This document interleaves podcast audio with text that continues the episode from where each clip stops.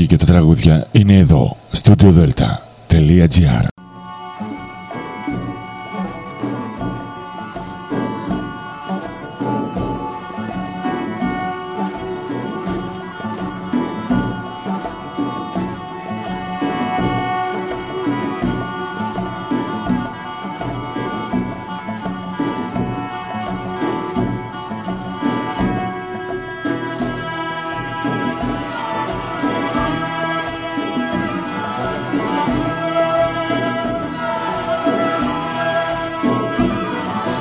Καλημέρα σας κυρίες και κύριοι.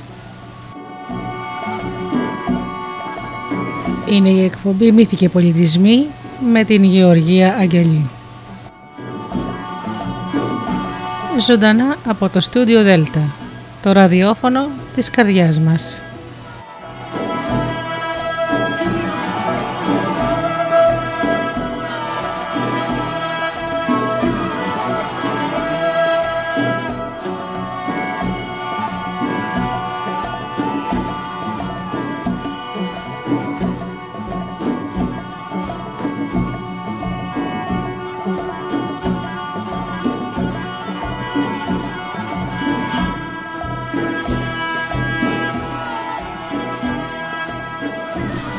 Δύο ώρες ε, ταξίδι στον κόσμο των μύθων και των παραμυθιών, παρέα με μουσική.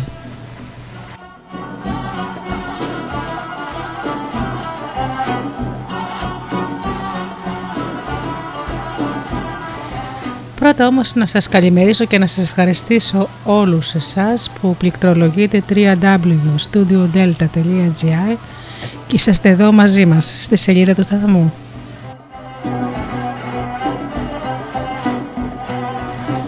Καλημερίζω και τους φίλους που μπαίνουν από μουσικές σελίδες τις οποίες φιλοξενούμαστε,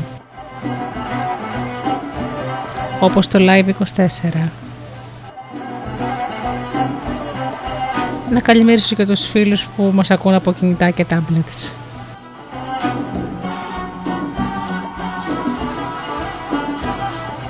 Και τέλος την καλημέρα μου και το μεγάλο μου ευχαριστώ στους συνεργάτες μου, το Τζίμι, την Αφροδίτη και την ώρα.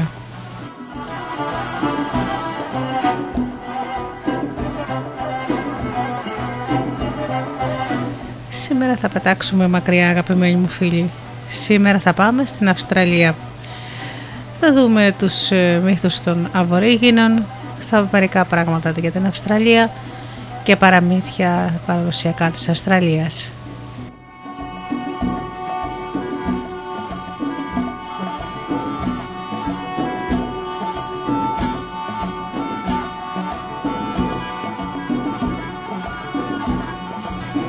Το ταξίδι μας ξεκινάει αμέσως τώρα.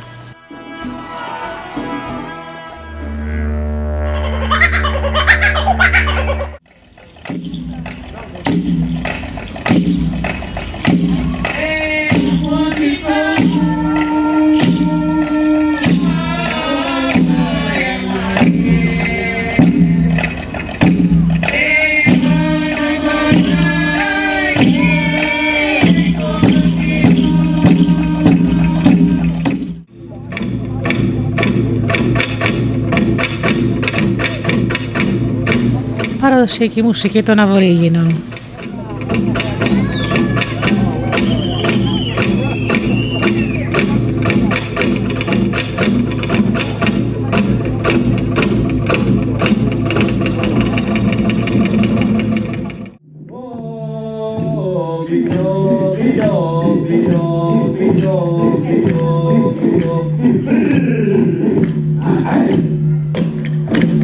Look at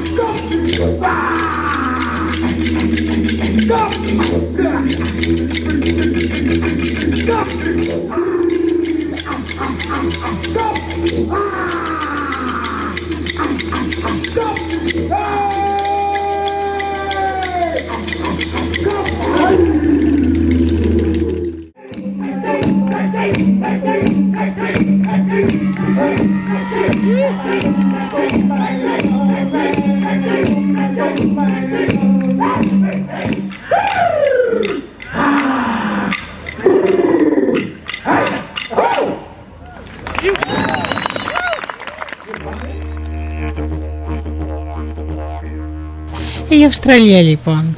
Η Αυστραλία, όπως ξέρουμε, είναι η έκτη μεγαλύτερη χώρα στον κόσμο και η μεγαλύτερη στην Αυστραλασία και την Οκεανία. Στα νότιο-ανατολικά βρίσκεται η Νέα Ζηλανδία, στα βόρειά της η Ινδονησία, η Παπούα, Νέα Γουινέα και το Ανατολικό Τιμόρ. Το όνομα Αυστραλία προέρχεται από την λατινική φράση «terra australis incognita», που σημαίνει άγνωστη νότια γη. Η έκτασή της είναι επτά εκατομμύρια εξακόσιες ενενήντα δύο χιλιάδες χιλιόμετρα και ο πληθυσμός της είναι πάνω από είκοσι τέσσερα εκατομμύρια κάτοικους, σύμφωνα με επίσημη εκτίμηση το δύο χιλιάδες δεκαεπτά. Πρωτεύουσα είναι η Καμπέρα με τετρακόσιους τρεις χιλιάδες κατοίκους. Αποτελείται από την Αυστραλιανή Ήπειρο, την Τασμανία και πολυάριθμα νησιά.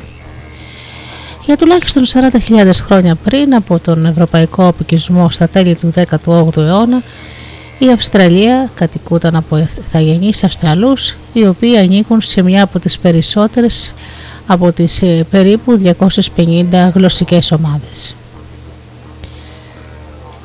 Μετά την ανακάλυψη από Ολλανδούς εξερευνητές το χίλια εξακόσια έξι, τον ανατολικό μισό της Αυστραλίας διεκδικήθηκε από την Βρετανία και αρχικά εγκαταστάθηκαν μέσω της ποινής ε, της μεταφοράς στην απικία της Νέας Νότιας Ουαλίας, η οποία επισήμως ιδρύθηκε στις εφτά Φεβρουαρίου του χίλια επτακόσια ογδόντα οκτώ. Αν και επίσημη κατοχή της γης είχε συμβεί στις είκοσι έξι Ιανουαρίου του χίλια επτακόσια ογδόντα οκτώ. Ο πληθυσμός αυξήθηκε σταθερά κατά τα επόμενα χρόνια και η Ήπειρος εξερευνήθηκε και επιπλέον πέντε αυτοδιοικούμενες υπερπόντιες βρετανικές αποικίες ιδρύθηκαν. Αυτές οι έξι αποικίες ενώθηκαν το χίλια εννιακόσια ένα. Οι κάτοικοι της Αυστραλίας μιλάνε την αγγλική γλώσσα, ενώ συνυπάρχουν και γλώσσες ηθαγενών που μοιάζουν μεταξύ τους και διαιρούνται σε δύο μεγάλες ομάδες, την ομάδα του Νότου και την ομάδα του Βορρά. Νόμισμα της χώρας είναι το δολάριο της Αυστραλίας.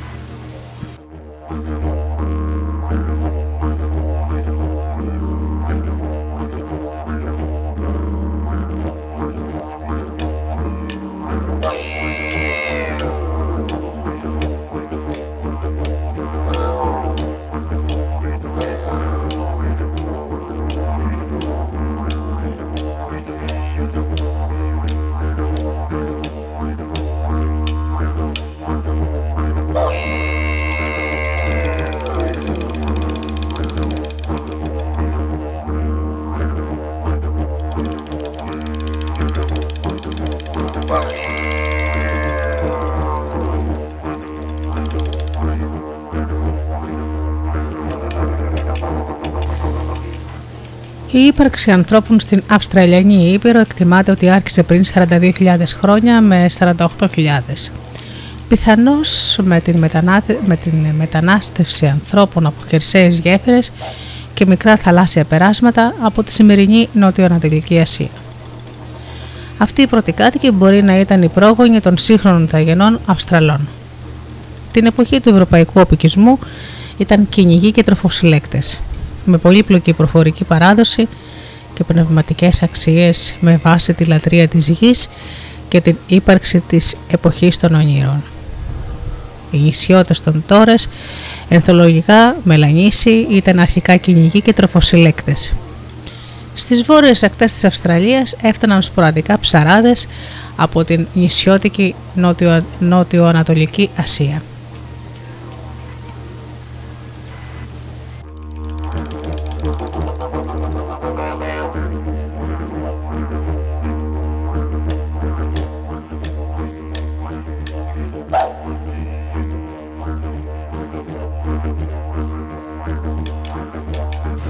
Πούμε όμως μερικά πράγματα για το πώς ανακαλύφθηκε και την άφιξη των πρώτων Ευρωπαίων.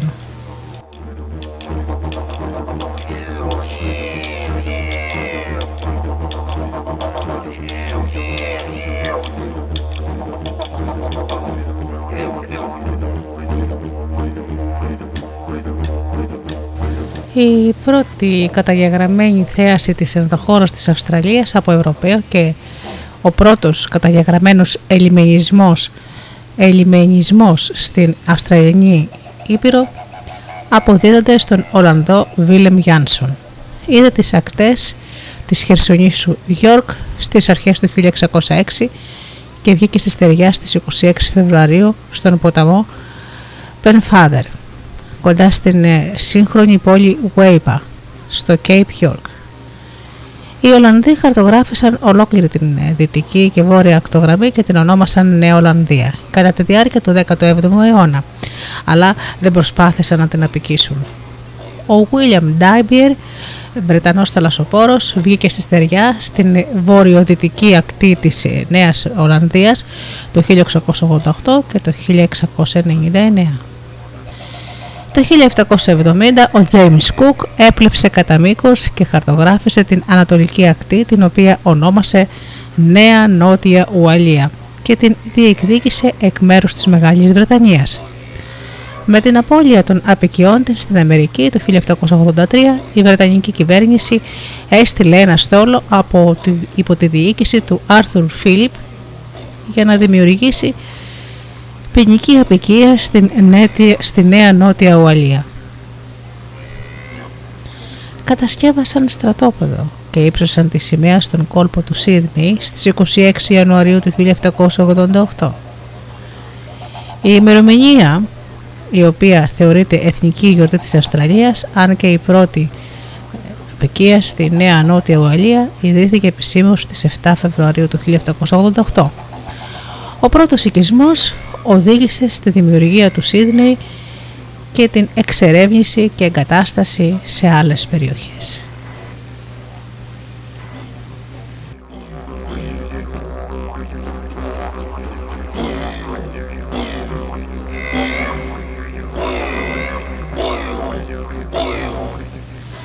Ένας βρετανικός οικισμός είχε δημιουργηθεί στη γη του Βαν Ντίμεν, σήμερα γνωστή Τασμανία, το χίλια οκτακόσια τρία και έγινε ανεξάρτητη αποικία το χίλια οκτακόσια είκοσι πέντε.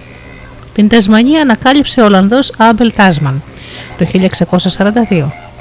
Το Ηνωμένο Βασίλειο διεκδίκησε επίσημα το δυτικό τμήμα της Δυτικής Αυστραλίας, την αποικία Swan River, το χίλια οκτακόσια είκοσι οκτώ. Οι ξεχωριστές αποικίες δημιουργήθηκαν από τμήματα της Νέας Νότιας Ουαλίας, η Νότια Αυστραλία το χίλια οκτακόσια τριάντα έξι, η Βικτόρια το χίλια οκτακόσια πενήντα ένα και το Queensland το χίλια οκτακόσια πενήντα εννέα. Η Βόρεια Επικράτεια ιδρύθηκε το χίλια εννιακόσια έντεκα, όταν διαχωρίστηκε από τη Νότια Αυστραλία. Η Νότια Αυστραλία δημιουργήθηκε ως ελεύθερη αποικία, δεν ήταν ποτέ ποινική αποικία. Η Βικτόρια και η Δυτική Αυστραλία επίσης ιδρύθηκαν ως ελεύθερες αποικίες, αλλά αργότερα δέχτηκαν την μεταφορά καταδίκων. Μια εκστρατεία από τους απίκους της Νέας Νότιας Ουαλίας οδήγησαν στο τέλος της μεταφοράς καταδίκων σε αυτή την αποικία. Οι τελευταίοι κατάδικοι έφτασαν το χίλια οκτακόσια σαράντα οκτώ. Ο ηθαγενής πληθυσμός, ο οποίος εκτιμάται ότι αριθμούσε ανάμεσα σε επτακόσιες πενήντα χιλιάδες και ένα εκατομμύριο κατοίκους το χίλια οκτακόσια ογδόντα οκτώ, παρήκμησε για τα επόμενα εκατόν πενήντα χρόνια μετά την άφηξη, μετά την άφηξη των Ευρωπαίων, κυρίως λόγω λιμωδών σωμάτων, ενώ χιλιάδες πέθαναν ως αποτέλεσμα των συνοριακών συγκρούσεων με τους απίκους. Ο πυρετός του Χρυσού στην Αυστραλία άρχισε τις αρχές της δεκαετίας του χίλια οκτακόσια πενήντα και η επανάσταση Γουρίκα ενάντια στους φόρους των αδειών των ορυχών, των, α, συγγνώμη, των ορυχείων το χίλια οκτακόσια πενήντα τέσσερα. Ήταν μια πρώτη έκφραση λαϊκής ανυπακοής. Ανάμεσα στο χίλια οκτακόσια πενήντα πέντε και το χίλια οκτακόσια ενενήντα οι έξι αποικίες απέκτησαν κυβέρνηση και διαχείριζονταν μόνες τους τις υποθέσεις τους, ενώ παρέμειναν τμήμα της Βρετανικής Αυτοκρατορίας. Το αποικιακό γραφείο στο Λονδίνο διατηρούσε τον έλεγχο σε ορισμούς, τομείς όπως και εξωτερικές υποθέσεις, η άμυνα και η διεθνής ναυτιλία.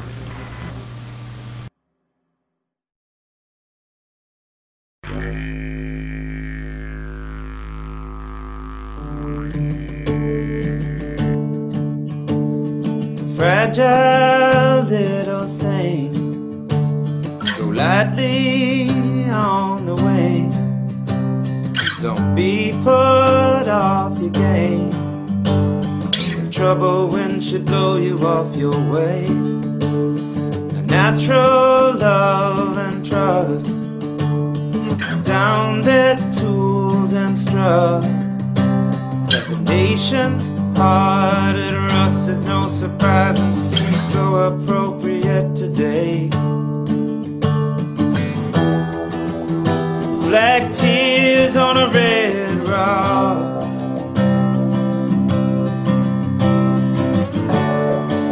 They fall right through and they dry up. How could it fail?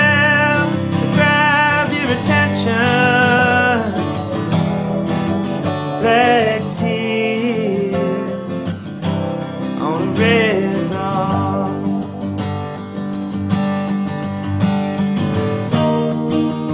These trees bear a strange fruit. Harvesting lies and poison blossoms of the truth.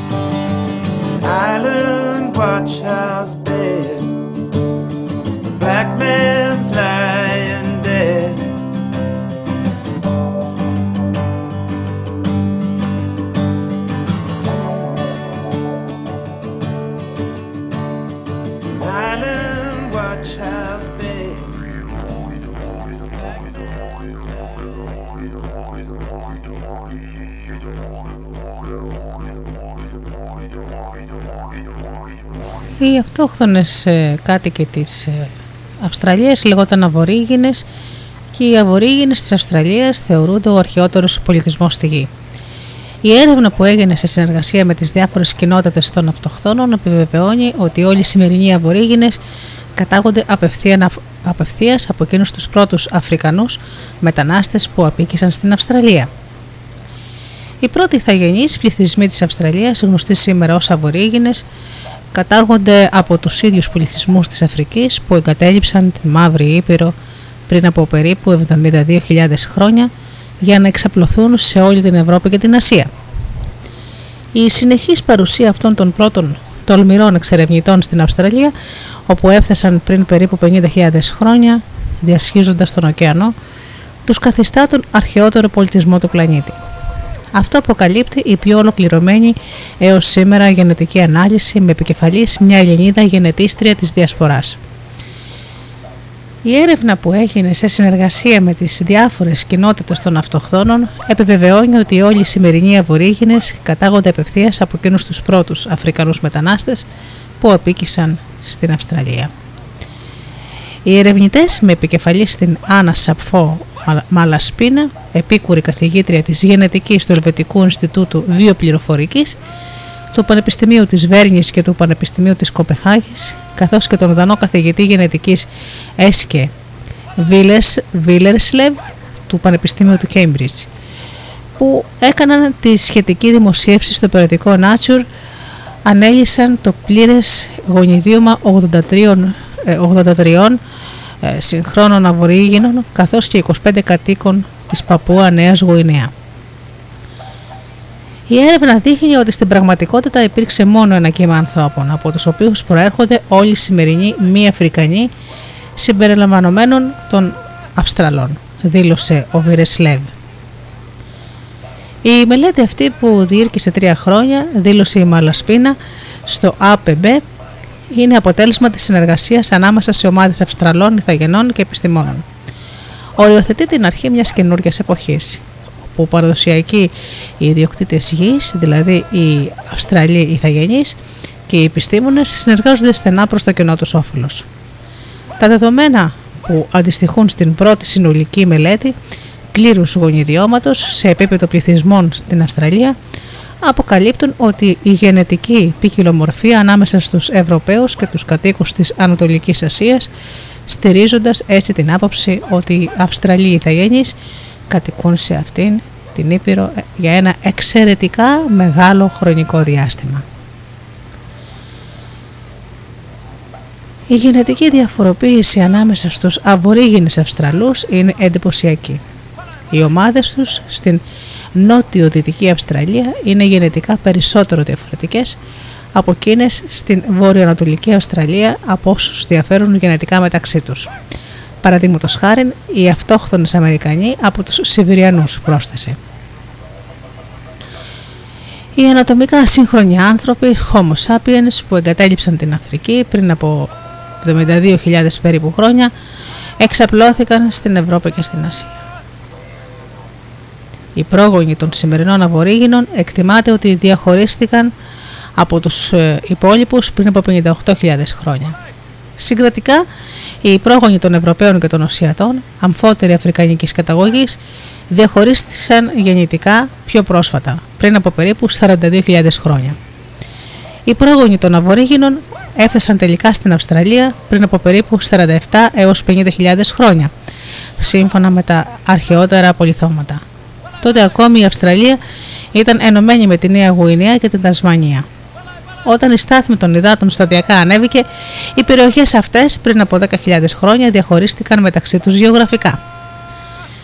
Ενωμένη η διαχωρισμένη πάντως μακρινή Ήπειρος κατοικείται συνεχώς εδώ και τουλάχιστον πενήντα χιλιάδες χρόνια από απογόνους εκείνων των πρώτων μεταναστών.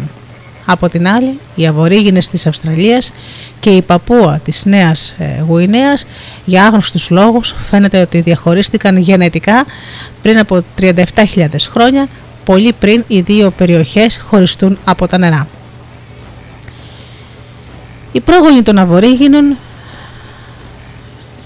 έζησαν σχεδόν τελείως απομονωμένοι από τον υπόλοιπο κόσμο μέχρι πριν από λίγες χιλιάδες χρόνια, όταν ήλθαν σε επαφή με μερικούς ασιατικούς πληθυσμούς, ενώ μόλις πρόσφατα, το δέκατο όγδοο αιώνα, τους επισκέφτηκαν οι Ευρωπαίοι. Αν είναι βέβαια σωστή η λέξη επισκέφτηκαν. Η έρευνα στην οποία συμμετείχε ένας ακόμη ελληνικής καταγωγής επιστήμων, Γιώργος Αθανασιάδης, του Κέντρου Ερευνών Βιοπληροφορικής του Δανεικού Πανεπιστημίου του Όρχους, αποκαλύπτει επίσης ότι στο εσωτερικό της Αυστραλίας πριν από τριάντα ένα χιλιάδες χρόνια οι διάφορες κοινότητες των Αβοριγίνων είχαν ήδη γενετικά απομονωθεί μεταξύ τους λόγω του δύσβατου και δυσπρόσιτου εδάφους, ιδίως εξαιτίας της ουσιαστικά αδιάβατης ερήμου στο κέντρο της Υπήρου. Πριν εξάλλου από τέσσερις χιλιάδες χρόνια η γενετική ανάλυση δείχνει ότι υπήρξε μια εκτεταμένη εσωτερική μετανάστευση από μια μυστηριώδη ομάδα ανθρώπων στα βόρεια-ανατολικά της Υπήρου προς άλλες κατευθύνσεις, επηρεάζοντας καθοριστικά τον τρόπο ομιλίας, την κουλτούρα των κατοπινών Αβοριγίνων. Όπως ξαφν, όμως ξαφνικά αυτοί οι εσωτερικοί μετανάστες εξαφανίστηκαν σαν φαντάσματα από το γενετικό αρχείο. Η Μαλασπίνα γεννήθηκε από Έλληνες γονείς στη Γενέβη, σπούδασε στην Ελβετική πόλη και πήρε το διδακτορικό της στην βιολογία από το Πανεπιστήμιο της Καλιφόρνια, Μπέρκλεϊ, το δύο χιλιάδες έντεκα. Είναι λοιπόν η, η αρχηγός της ομάδας που ανακάλυψε όλα αυτά τα ωραία και ενδιαφέροντα πράγματα.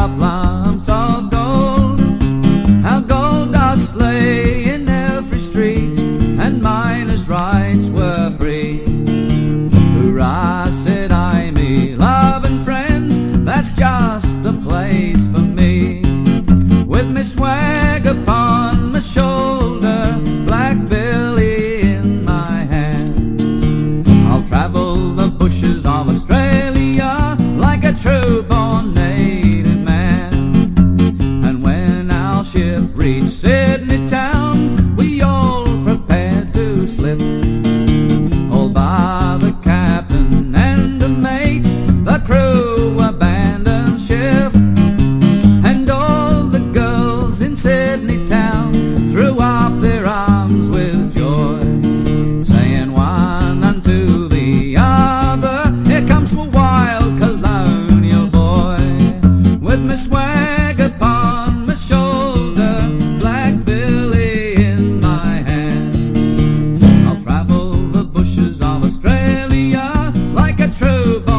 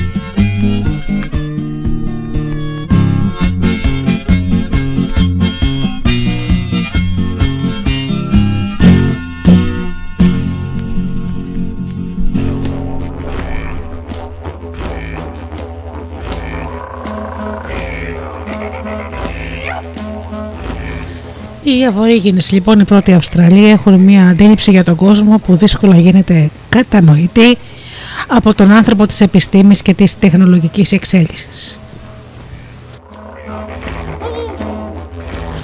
Ο κόσμος για αυτούς δεν εξηγείται επιστημονικά με γνώση ελεγμένη και επιβεβαιωμένη από την έρευνα, και τούτο γιατί είναι βασικά και κυριότατα πνευματικός.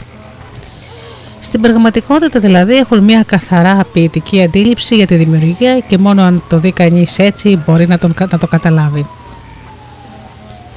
Όλα τα δημιούργησαν τα μεγάλα πνεύματα κάνοντας θαυμαστά ταξίδια και διασχίζοντας την απέραντη χώρα της Αυστραλίας ακολουθώντας πνευματικά μονοπάτια που διαμόρφωσαν το τοπίο της Αυστραλίας, έβαλαν τα σημάδια και χάραξαν φυσικά όρια που καμιά δύναμη δεν μπορεί να αλλάξει.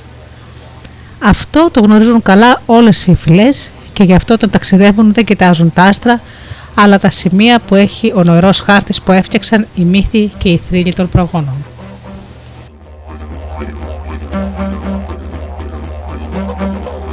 Η εποχή του ονείρου.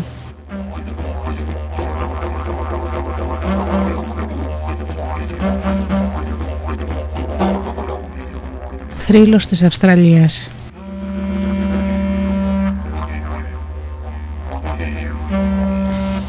Οι πρόγονοι των Ζέμπρα Φίτς, τα μικρά πουλιά με τα κόκκινα ράμφη, έκαναν ένα μεγάλο κυκλικό ταξίδι που άρχισε από την μακρινή βορειοδυτική άκρη της Νότιας Αυστραλίας και τελείωσε εκεί.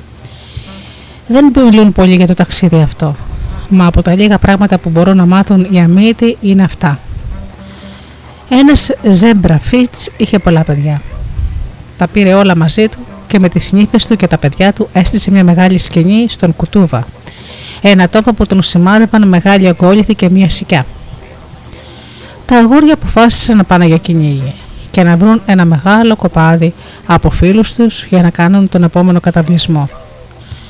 Όταν έφυγαν, ο πατέρας με τις νύφες του εξακολούθησε και αυτός το ταξίδι, ειδοποιώντας τις νύφες του για το ξεκίνημα, λέγοντας αυτό το τραγούδι. «Εσείς νύφες μου, σηκωθείτε. Ελάτε μαζί μου μέσα στα χαράματα, ανάμεσα στα χρωματιστά λουλούδια, στα όμορφα χρώματα της εξοχής. Τα ταξιδεύοντας επάνω από τους αμόλοφους, έφτασαν σε ένα πλάτωμα από πυλό και εκεί στάθηκαν να ξεκουραστούν και να δροσιστούν από το ταξίδι. Κάθισαν και έφαγαν και όταν τελείωσαν άρχισαν να καθαρίζουν τα ξυλίνα πιάτα. Τότε είδαν τα χνάρια του φιδιού και ο πατέρας τραγούδησε πάλι. «Μαζέψτε το νερό να καθαρίσετε τα πιάτα. Ρίξτε το μακριά. Κοιτάξτε τα χνάρια του φιδιού». Ύστερα εξακολούθησαν το ταξίδι τους τραγουδώντας πάντα. Άλλοτε για τα πουλιά άλλου είδους που συναντούσαν και άλλοτε για όλα, για όλα όσα συνέβησαν σε, ένα, σε κάθε τόπο που πήγαιναν. Και είδαν πολλά πράγματα και γνώρισαν τον κόσμο. Ήταν μια γυναίκα που την ακολούθησαν σκύλοι. Ήταν τους μελοφάγους να φροντίζουν ένα μικρό χαριτωμένο καγκουρό που κουβαλούσε στο σάκο το μωρό και τραγούδησαν. Οι άνθρωποι που τρώνε μέλι πάνε χέρι-χέρι. Η γυναίκα με το μεγάλο στήθος φωνάζει «τζακ-τζακ» τα σκυλιά της. Ένα καγκουρό με το μωρό του τρόμαξε. Ταξιδεύοντας με τους μελοφάγους και τραγουδώντας όλη μέρα, τέλος οι γυναίκες είπαν στα μικρά τους να κοιμηθούν με μια φωνή ίσχυ και μαλακή. «Τα μικρά μας τα παιδιά με τις κόκκινες τις μύτες, ελάτε κοιμηθείτε». Εκείνα όμως δεν ήθελαν να κοιμηθούν και τραγουδούσαν ένα όμορφο τραγούδι για το Μάλι Φόουλ, ένα πουλί που ζούσε χαρούμενα στα, χαρούμενα στα δάση με τους ευκάλυπτους. «Μάλι Φόουλ που σορεύει στην άμμο, Μάλι Φόουλ, μόνο ένα, μόνο ένα αυγό». Έτσι όμως που τραγουδούσαν, σιγά σιγά ανανουρίστηκαν και αποκοιμήθηκαν. Οι γυναίκες εξακολούθησαν τον δρόμο τους, κρατώντας την αγκαλιά τους τα κοιμισμένα μικρά τους. Και εξακολούθησαν να τραγουδούν και ακόμα να χορεύουν τον χορό των γυναικών, το νιάμπι νιγκ, έχοντας τα πόδια ενωμένα και πηδώντας. Και έτσι άφηναν στην άμμο τα χνάρια τους. Τότε άρχισαν πια και το ταξίδι του γυρισμού στον τόπο τους. Κρέμοντα τα κεφάλια των μωρών τους όπως ε, τα κρατούμε αγκαλιά. Πηγαίνουμε χορεύοντας «νιάμπινι, νιάμπινι». Στο μεταξύ οι άντρες αποφάσισαν να γυρίσουν στην Κουντούβα, τον τόπο τους. Άναψαν μια μεγάλη φωτιά σε ένα τρυπητό βράχο και εκείνη πήδηξε από θάμνο σε θάμνο χωρίς αργοπορία, δίνοντας το σύνθημα του γυρισμού. Τα αδέρφια τους, τα Ήμος Ρεν, είχαν πάρει και εκείνα την ίδια απόφαση. Να γυρίσουν στο σπίτι τους στην Κουντούβα. Έτσι άναψαν και αυτά την συνθεματική φωτιά συγχρόνως. Όταν είδαν τον καπνό, ετοίμασαν το φαγητό για τα αδέρφια τους που επιστρέφανε και τραγουδούσαν και εκείνα χαρούμενα. «Εμείς τα αδέλφια από το Βαντουνάτου, όλοι κάνουμε φωτιά και ρίχνουμε τις φλόγες στα δέντρα». Και εκείνοι, οι αδελφοί από το Γουάλα, ρίχνουν και αυτή φωτιά στα δέντρα. «Ετοιμάστε το φαγητό. Λιώστε τους σπόρους με μια πέτρα επίπεδη. Το αλεύρι έχει καλή γεύση. Πρόσεχε καθώς χτυπάς τον σπόρο βατάλκα». Ο πρώτος ταξιδιώτης που γύρισε στον τόπο του ήταν η γιαγιά. Είχε λείψει πολύ καιρό. Όλα τα πουλιά που είχαν μείνει στην Κουντούβα έτρεξαν να την υποδεχτούν και να τη χαιρετήσουν με χαρά. Και όλα τραγουδούσαν ευτυχισμένα. Κοίταξε το κόκκινο ράφος της γιαγιάς. Γύρισε η γιαγιά στο σπίτι ύστερα από πολύ καιρό. Η μεγάλη σειρά των ταξιδιωτών φάνηκε τέλος στον ορίζοντα. Γεμάτος χαρά, ο πλατίστηθος πελαργός γέμισε τον αγέρα με τα τραγούδια του. Τρέχει ο πελαργός να το πει σε όλους. Τρέχει γρήγορα με το πλατή του στήθος. Ο πατέρας ξαναγύρισε στην ψηλή κορφή του βράχου, στην Κουντούβα. Εκεί ξαναγύρισαν στην Κουντούβα και άφησαν πίσω τα κόντια τους. Η άγρια σικιά είναι καλή στέγη και κόβει τον αέρα. Έτσι ταξίδεψαν τα πουλιά Ζέμπρα Φίτς, κάνοντας ένα μεγάλο κύκλο στην Αυστραλία, τη χώρα τους, και γνώρισαν τον τόπο τους. Χαρούμενα τραγουδώντας, και ενώ τα άλλα πουλιά τα αδέρφια τους τα περίμεναν με αγάπη.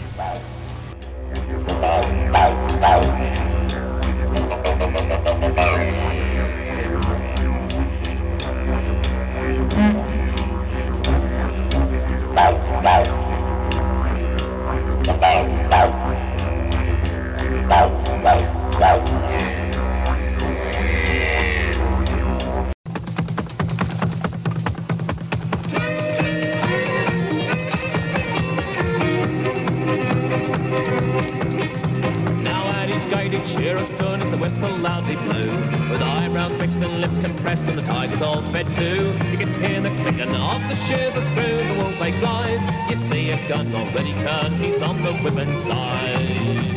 A lot of Lachlan Tigers, it's plain to see we are. Hark to our burly ringer as he loudly calls for tar. Tar, here calls one and quick the cowboys flies. Sweep those blocks away, another loudly cries. The scene appears a lively one and ought to be admired. There hasn't been a better board since Jackie Howe expired. Along the board our gaffer walks, his face all in a frown. And passing by the ringer said, you watch lad, keep down. But I must have their bellies off and top-knots too likewise. The eye is quick, so none of your tricks are from me, you will fly. Our curses on our gaffer, he's never on our side. The sheer and decent alley boys invade him off and pride. A lot of Lachlan Tigers, it's plain to see we are. Hark from burly ringer as he loudly calls for tar.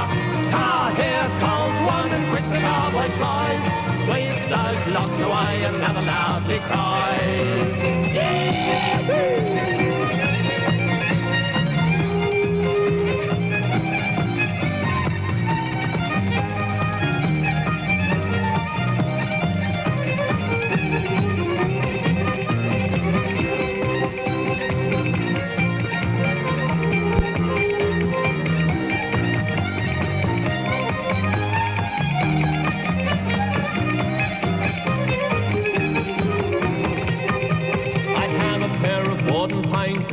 Right from you. I'll ring them up and I'll let you see what I can really do. For I'm sure on the riverine where they shear them by the score. With such a terror as this cliff I've never shore before. A lot of Lachlan Tigers, it's plain to see we are. Hark from burly ringer as he loudly calls for tar. Now get the tar, here calls one and quickly our boy flies. Sweep those blocks away, another loudly cries. The scene appears a lively one and ought to be admired. There hasn't been a better board since Jackie Howe expired. Along the board our gaffer walks, his face all in a frown. And passing by the ringer said, you what's lad, keep down. Hup, hup, hup. A lot of Lachlan Tigers, it's plain to see we are. Hard to our burly ringer as he loudly calls for tar. Tar, here calls one and quick the tarboy flies. Sweep those lops away, another loudly cries. A lot of Lachlan Tigers, it's plain to see we are. Hard crop early ringer as he loudly calls for tar. Tar, here calls one and quick the tarboy flies. Swing those locks away, another loudly cries.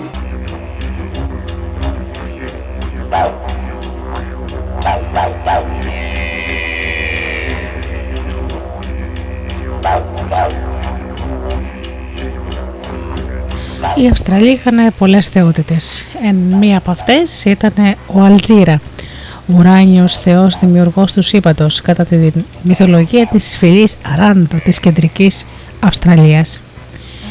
Ο Αλτζίρα είναι κατά το σαράντα Ερίνα Ίντζα, δηλαδή αυτός που δεν τον έπλασε κανείς και αυτός που αφού δημιούργησε τον κόσμο και όσα υπάρχουν σε αυτόν, αποσύρθηκε στον ουρανό από όπου παρακολουθεί τα πάντα, χωρίς όμως να ενδιαφέρεται για τίποτα.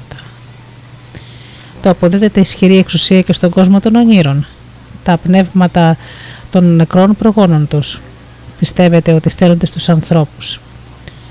Ο Αλτζίρα απεικονίζεται με μορφή ανθρώπου και πόδια εμού, δηλαδή ενός, ενός, ένα είδος τροχοκάμιλου που ζει στην Αυστραλία με τροφικά φτερά, ενώ οι γυναίκες και οι κόρες του απεικονίζονται με πόδια σκύλου.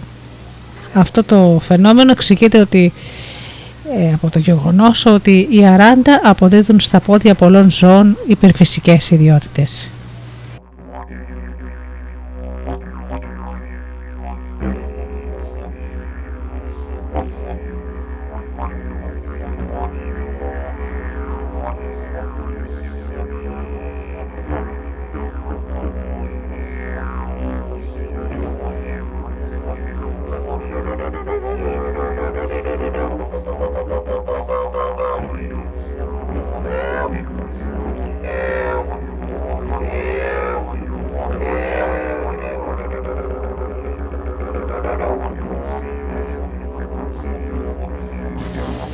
Έχουμε και το δαίμονα της βροχής και της γονιμότητας κατά τη φυλή Μουργκίν της Βόρειας Αυστραλίας.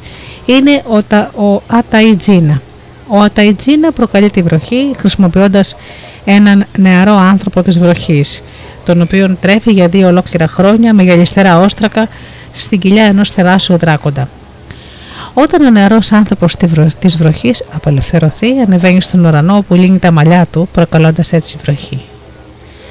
Ο Αταϊτζίνα, μεταμορφωμένος σε ουράνιο τόξο, βρίσκεται πάντα κοντά του και προσκολάται στο κεφάλι του. Ο Αταϊτζίνα, ως κύριος της βροχής, είναι υποδέστερος του χθόνιου θεού Γιουρλούνγκουρ, που εξουσιάζει τα νερά της γης, ποτάμια, λίμνες, πηγάρια κλπ. Ο μύθος της εκτροφής του νεαρού ανθρώπου της βροχής από τον Αταϊτζίνα συνδέεται και με μια μυητική τελετή κατά την οποία οι έφηβοι της φυλής Μουργκίν αποκτούν τη δύναμη που απαιτείται για να περάσουν στην ομάδα των Ανδρών.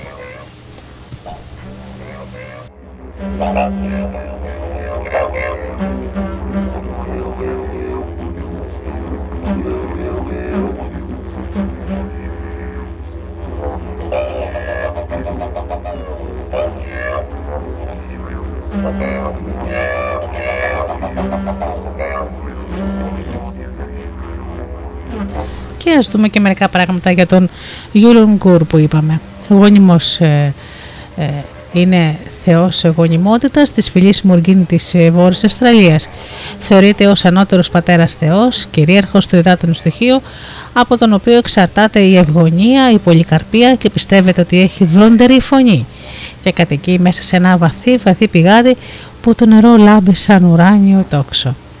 Λατρεύεται με τη μορφή πίθωνα, επειδή οι Μουργκίν συσχετίζουν τα φίδια που βγαίνουν από τις φωλιές τους κατά την περίοδο των βροχών με τους αναπτυσσόμενους βλαστούς της γης. Εξάλλου, σε ορισμένους μύθους, ο Γιουρλούνγκουρ συνδέεται με τις ψυχές των νεκρών προγόνων.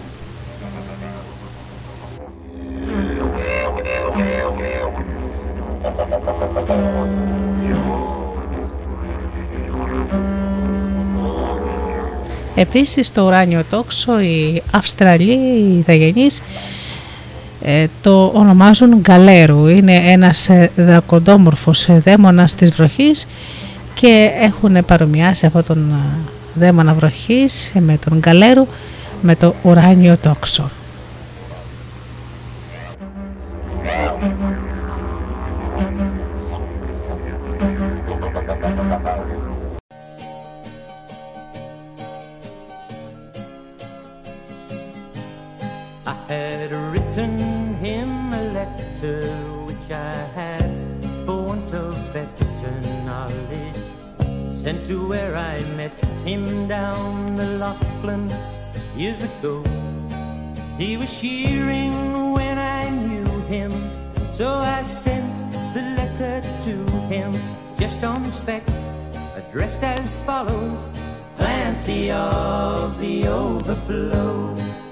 An answer came directed in a writing unexpected, and I think the same was written with a thumbnail dipped in tar. 'Twas a shearing maid who wrote it, and verbatim I will quote it. Clancy's gone to Queensland roving, and we don't know where he are. In my wild, erratic fancy, visions come to me of Clancy, gone a-droving down the Cooper where the western drovers go. As the stock cars slowly stringing, Clancy rides behind them singing, for the drover's life has pleasures that the townsfolk never know. And the bush has friends to meet him, and their kindly voices greet him in the murmur of the breezes, and the river on its bars, as he sees the vision splendid of the sunlit plains extended, and at night the wondrous glory of the everlasting stars. I am sitting in my dingy little office, where a stingy ray of sunlight struggles feebly down between the houses tall and the parted air and gritty of the dusty, dirty city.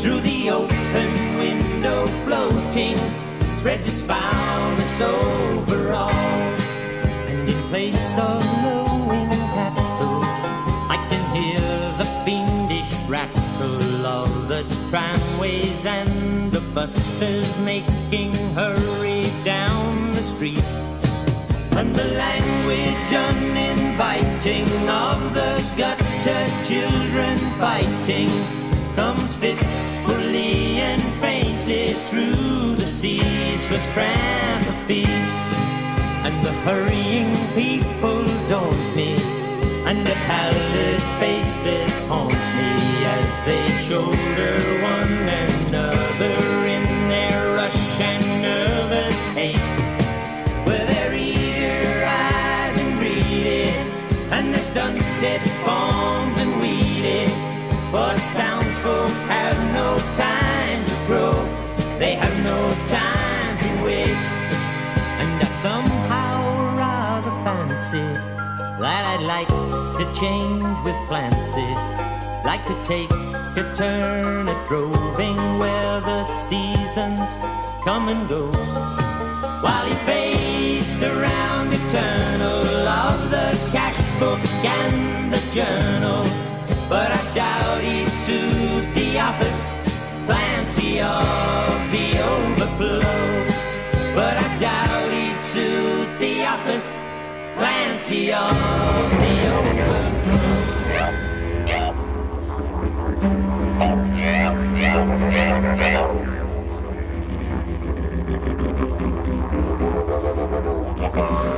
Το μονοπάτι από τη γη στον ουρανό.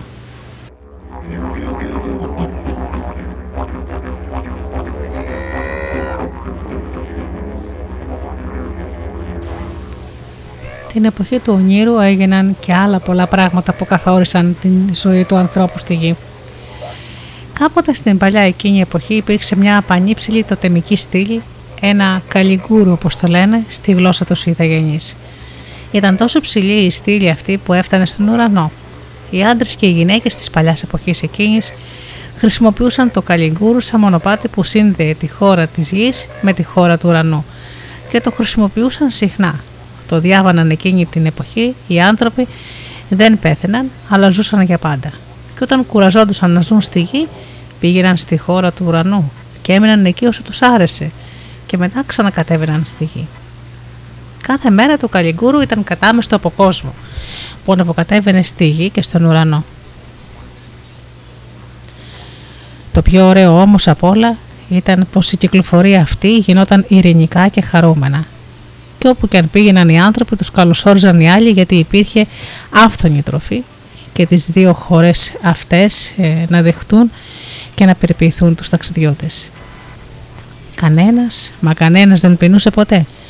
Το κρέας, τα λαχανικά, οι καρποί ήταν όλα άφθονα και οι άνθρωποι δεν είχαν κανένα λόγο να τσακώνονται και να, υποβλέπεται, ε, να υποβλέπει ο ένας τον άλλον. Εκτός από αυτές τις δύο χώρες υπήρχε και άλλη μια, η Γίμπιν, που βρισκόταν κάτω από τη γη. Στη χώρα αυτή κατοικούσαν όλα τα πνεύματα των μωρών που επρόκειτο να γεννηθούν και όταν το αποφάσιζαν αυτό έπρεπε πρώτα να πάνε απαραίτητα στη γη. Αργότερα μπορούσαν να πάνε και στη χώρα του ουρανού αν ήθελαν, μαζί με τις μητέρες τους και φυσικά να ξαναγυρίσουν στη γη. Διαφορετικά δεν μπορούσαν να περάσουν το καλικούρου, την τοτεμική στήλη που ένωνε τις δύο χώρες. Έτσι λοιπόν ήταν τα πράγματα. Όταν μια μέρα συνέβησαν τα παρακάτω. Μερικές μητέρες πήραν τα μικρά τους και αποφάσισαν να τα πάνε να γνωρίσουν τη χώρα του ουρανού. Ώσπου όμως να μαζέψουν τα παιδιά τους που παίζανε εξέγνιαστα και να ξεκινήσουν, πέρασε η ώρα.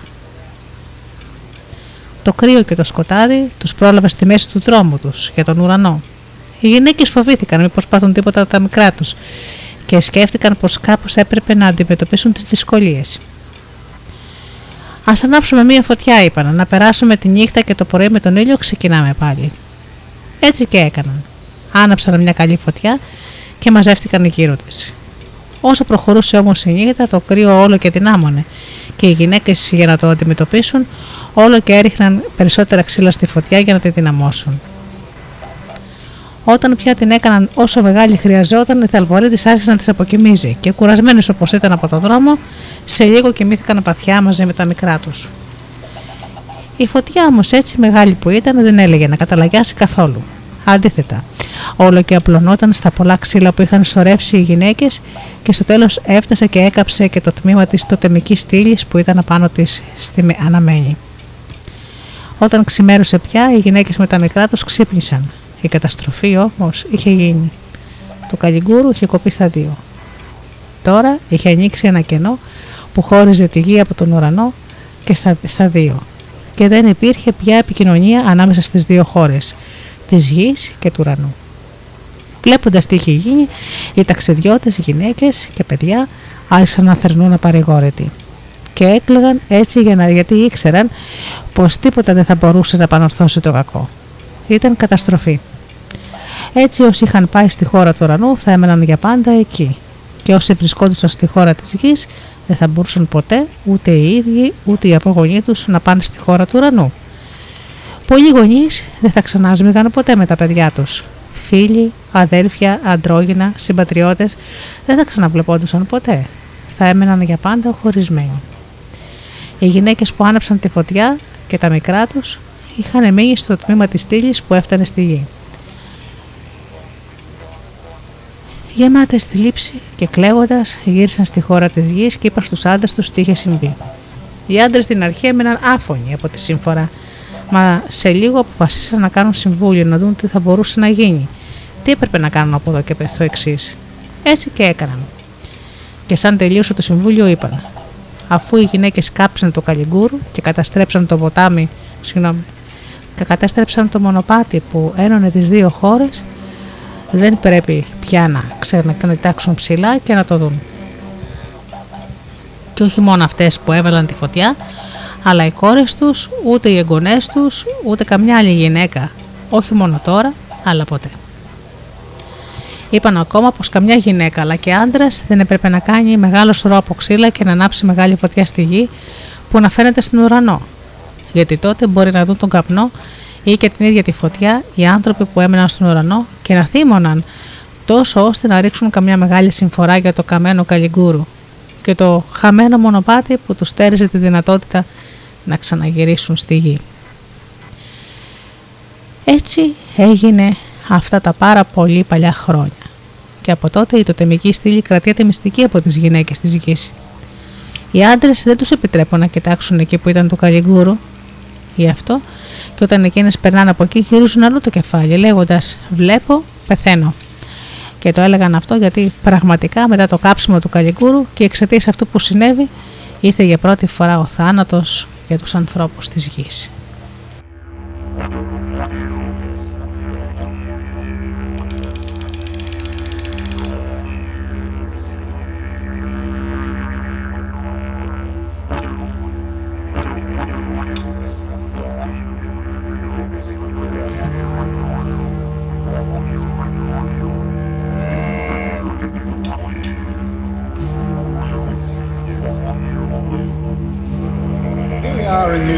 Whales, shearing sheep as big as whales, leather necks and daggy tails, fleece as tough as rusty nails.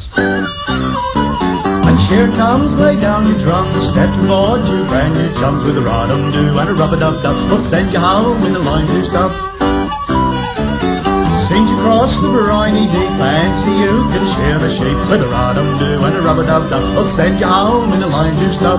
Send you home in a line juice tub. Oh, here we are in New South Wales, shearing sheep as big as wild, with leather necks and naggy tails, fleece as tough as rusty nails. There's cocky sons and brand new chums, fancy that they are great guns, fancy they can shear the wool, the buggers can only tear and pull. They tie the sheep till they're nearly black, roll up, roll up and get the sack, and swore away on the wallaby track, and swore to look for work out back, and swore to look for work out back. Oh, here we are in New South Wales, shearing sheep as big as wild, with leather necks and naggy tails, fleece as tough as rusty nails. And when they're out upon the road, from off their backs they throw their load, and at the sun they take a look, and reckon it's time to press the cook. They sleep in huts without any doors, camp upon the dirty floor, with a panic and a flower and a sheet of bark, to all up a damper in the dark. Wall up a damper in the dark. Oh, here we are in New South Wales, sheer and shape as big as wild, with leathern necks and naggy tails, leaves as tough as rusty nails. You cockies too, you never need fret, for I'm the one who's willing to bet you're over your heels, head first in debt, up to your eyes, your sons as well. And though you live beyond your means, you ought as well no crinolines, nor a trouble with boots and shoes, but be wild in the bush with the kangaroos. Wild in the bush with the kangaroo. Well, here we are in New South Wales, sheer and sheep as big as whales, with leathern necks and naggy tails, leaves as tough as rusty nails.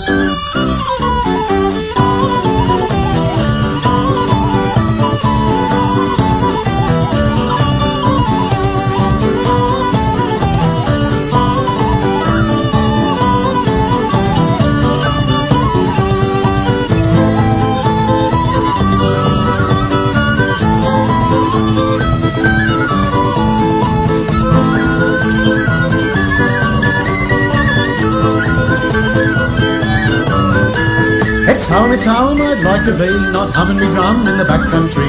Sixteen thousand miles I'd come to march along with a blanket drum. But cheering's here, boys, give a cheer. Step to the board and grab your gear. For the rah-dum-doo and a rub-a-dub-dub, we'll send you home in a lime juice tub. Send you home in a lime juice tub. Oh, here we are in New South Wales, sheer and sheep as big as wild, with leather necks and naggy tails, leaves as tough as rusty nose. Here we are in New South Wales, sheer and sheep as big as wild, with leather necks and naggy tails, leaves as tough as rusty nails.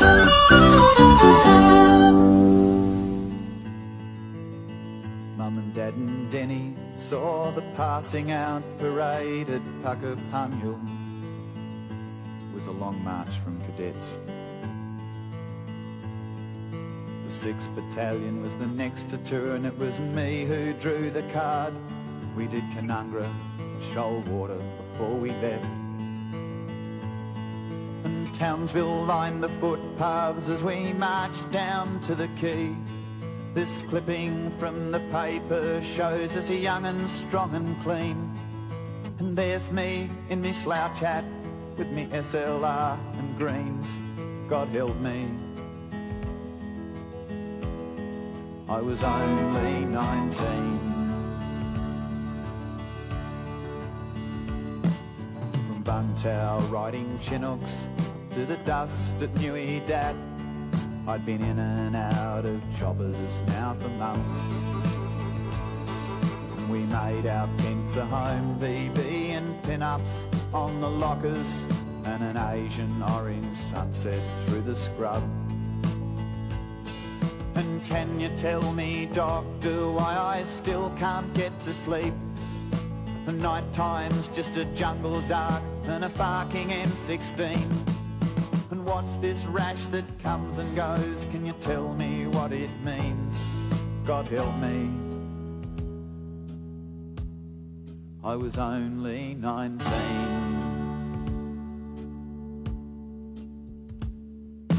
A four-week operation when each step could mean your last one on two legs. It was a war within yourself. But you wouldn't let your mates down till they had you dusted off. So you closed your eyes and thought about something else. And then someone yelled out, "Contact!" And the bloke behind me swore. We hooked in there for hours, then it got almighty raw. And Frankie kicked a mine the day that mankind kicked the moon. God help me. He was going home in June.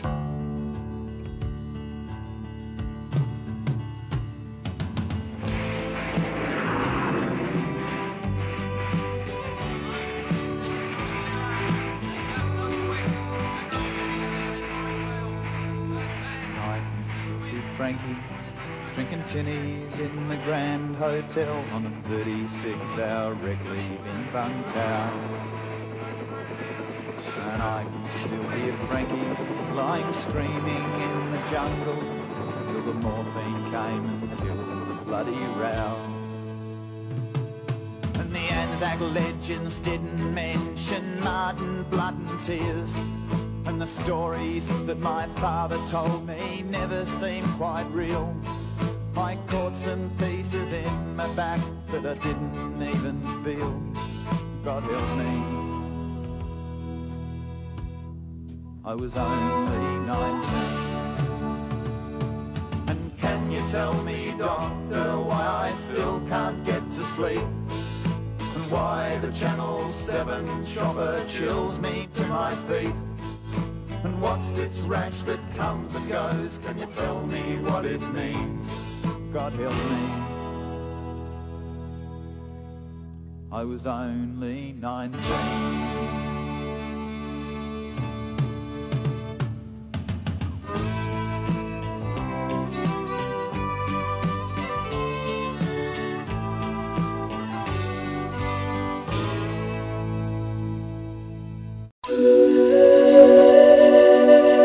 Η μουσική και τα τραγούδια είναι εδώ, studio delta τελεία gr.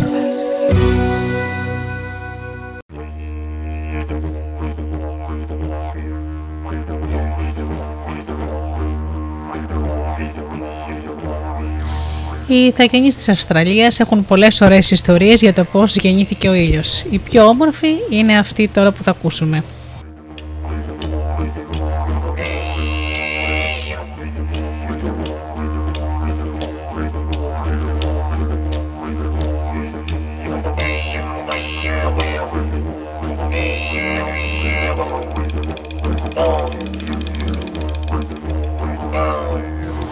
Όταν ο κόσμος ήταν ακόμα πρωτοδημιουργημένος, όλοι ήταν υποχρεωμένοι να ψάχνουν για την τροφή τους με το λιγοστό φως της σελήνης, γιατί ο ήλιος δεν είχε ακόμα γεννηθεί.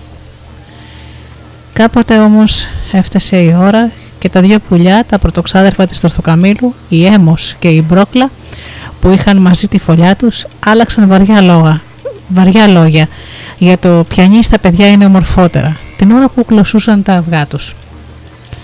Ο καβγάς τράβηξε πολύ και στο τέλος η Μπρόκλα, αγριεμένη τόσο που να μην μπορεί να ελέγχει τα νεύρα της, όρμησε στη φωλιά της ξαδέρφησης της, της Έμος, άρπαξε ένα αυγό και το πέταξε ψηλά στον ουρανό. Το αυγό εκεί πάνω στον ουρανό χτύπησε σε ένα σωρό από ξύλα που είχαν μαζέψει οι κάτοικοι του ουρανού και ο κρόκος του ξεχύθηκε και έγινε φλόγα και άναψε μια μεγάλη φωτιά που η λάμψη της έφτασε ολόλαυρη ως κάτω τη γη.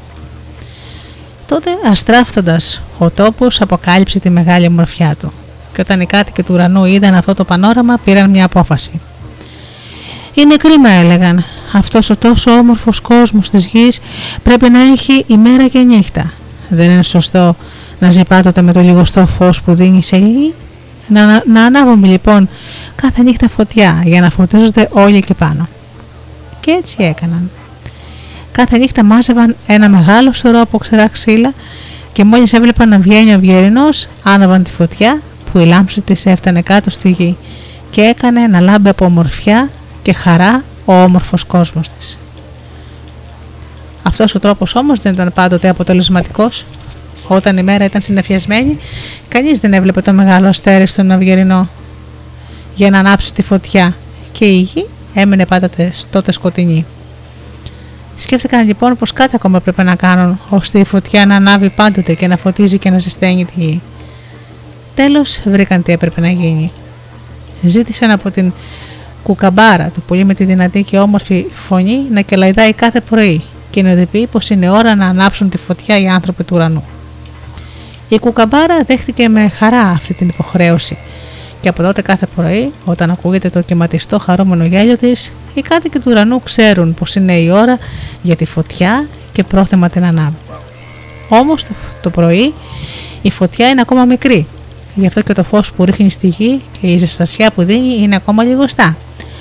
Κατά το μεσημέρι όμως, που ο σωρός με τα ξύλα έχει κάνει την πιο μεγάλη φλόγα, η λάμψη και η ζέστη είναι μεγάλες. Αργότερα η φωτιά αρχίζει να χαμηλώνει, να δυνατίζει, γι' αυτό και το φως και η ζέστη λιγοστεύουν. Όταν πια αργά το απόγευμα στη φωτιά έχουν μείνει, λίγο, έχουν μείνει λίγα κάρβουνα, εξακολουθούν να καίνε στο δυτικό μέρος του ορίζοντα. Ο ήλιος δει πια και η γη έχει και πάλι μόνο το φως της σελήνης. Την Κουκαμπάρα, το έξυπνο και εργατικό πουλί με την ωραία και δυνατή φωνή, δεν πρέπει να κανένας ποτέ να προσπαθήσει να το μιμηθεί για να βγάλει φωνή σαν τη δική του. Είναι ευαίσθητο και υπάρχει κίνδυνος να θυμώσει και να μην κελαηδήσει το πρωί, και τότε οι κάτοικοι του ουρανού θα ξέρουν να ανάψουν τη φωτιά. Τότε στη γη θα πέσει σκοτάδι και οι κάτοικοί της θα υποφέρουν από το κρύο και τη σκοτεινιά.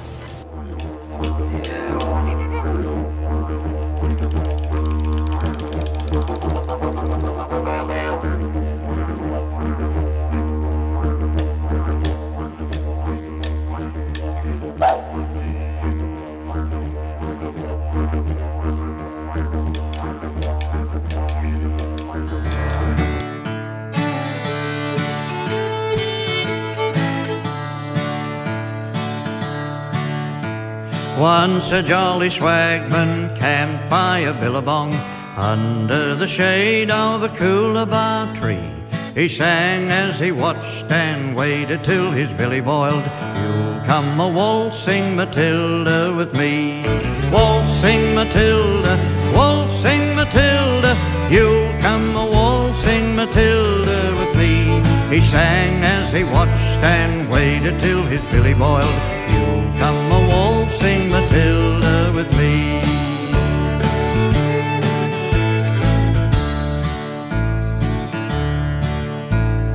Down came a jumbuck to drink at the billabong.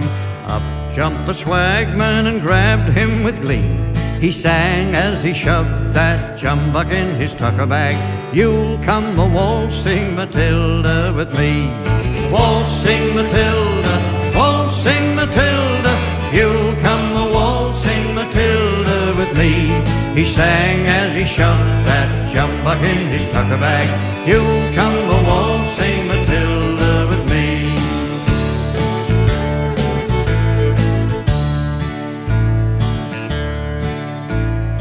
Up rode the squatter, mounted on his thoroughbred.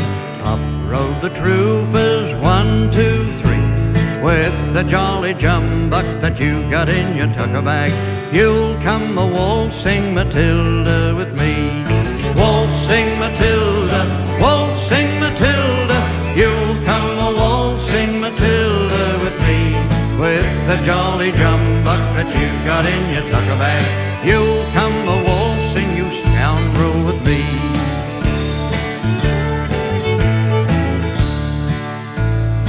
Up jumped the swagman, sprang into the billabong. You'll never take me alive, said he. And his ghost may be heard as you pass by that billabong. You'll come a waltzing Matilda with me. Waltzing Matilda, waltzing Matilda, you'll come a waltzing Matilda with me. His ghost may be heard as you pass by that billabong. You'll come a waltzing Matilda with everybody. Waltzing Matilda, waltzing Matilda, you'll come a waltzing Matilda with me. His ghost may be heard as you pass by that billabong. You'll come a waltzing Matilda with me.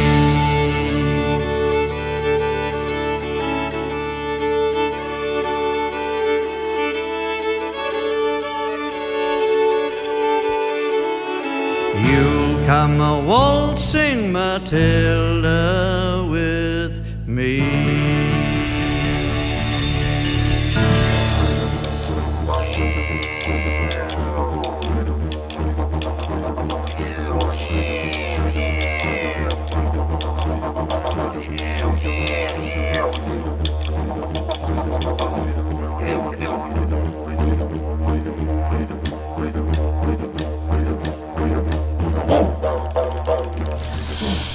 Η Πούλια και τα εφτά αστέρια της που είναι μαζεμένα σε μια ομάδα εντυπωσίασαν τους Αυστραλιανείς, όπως ήταν φυσικό.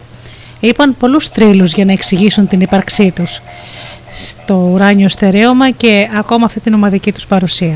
Γενικά τα ήταν σαν εφτά αδελφές ή εφτά φίλες που πήγαιναν παντού μαζί και μοιραζόντουσαν τη ζωή και την τύχη τους. ώσπου ύστερα από κάποιο εξαιρετικό γεγονός έγιναν εφτά αστέρια που στολίζουν σαν κόσμημα μοναδικής ομορφιάς στον ουρανό.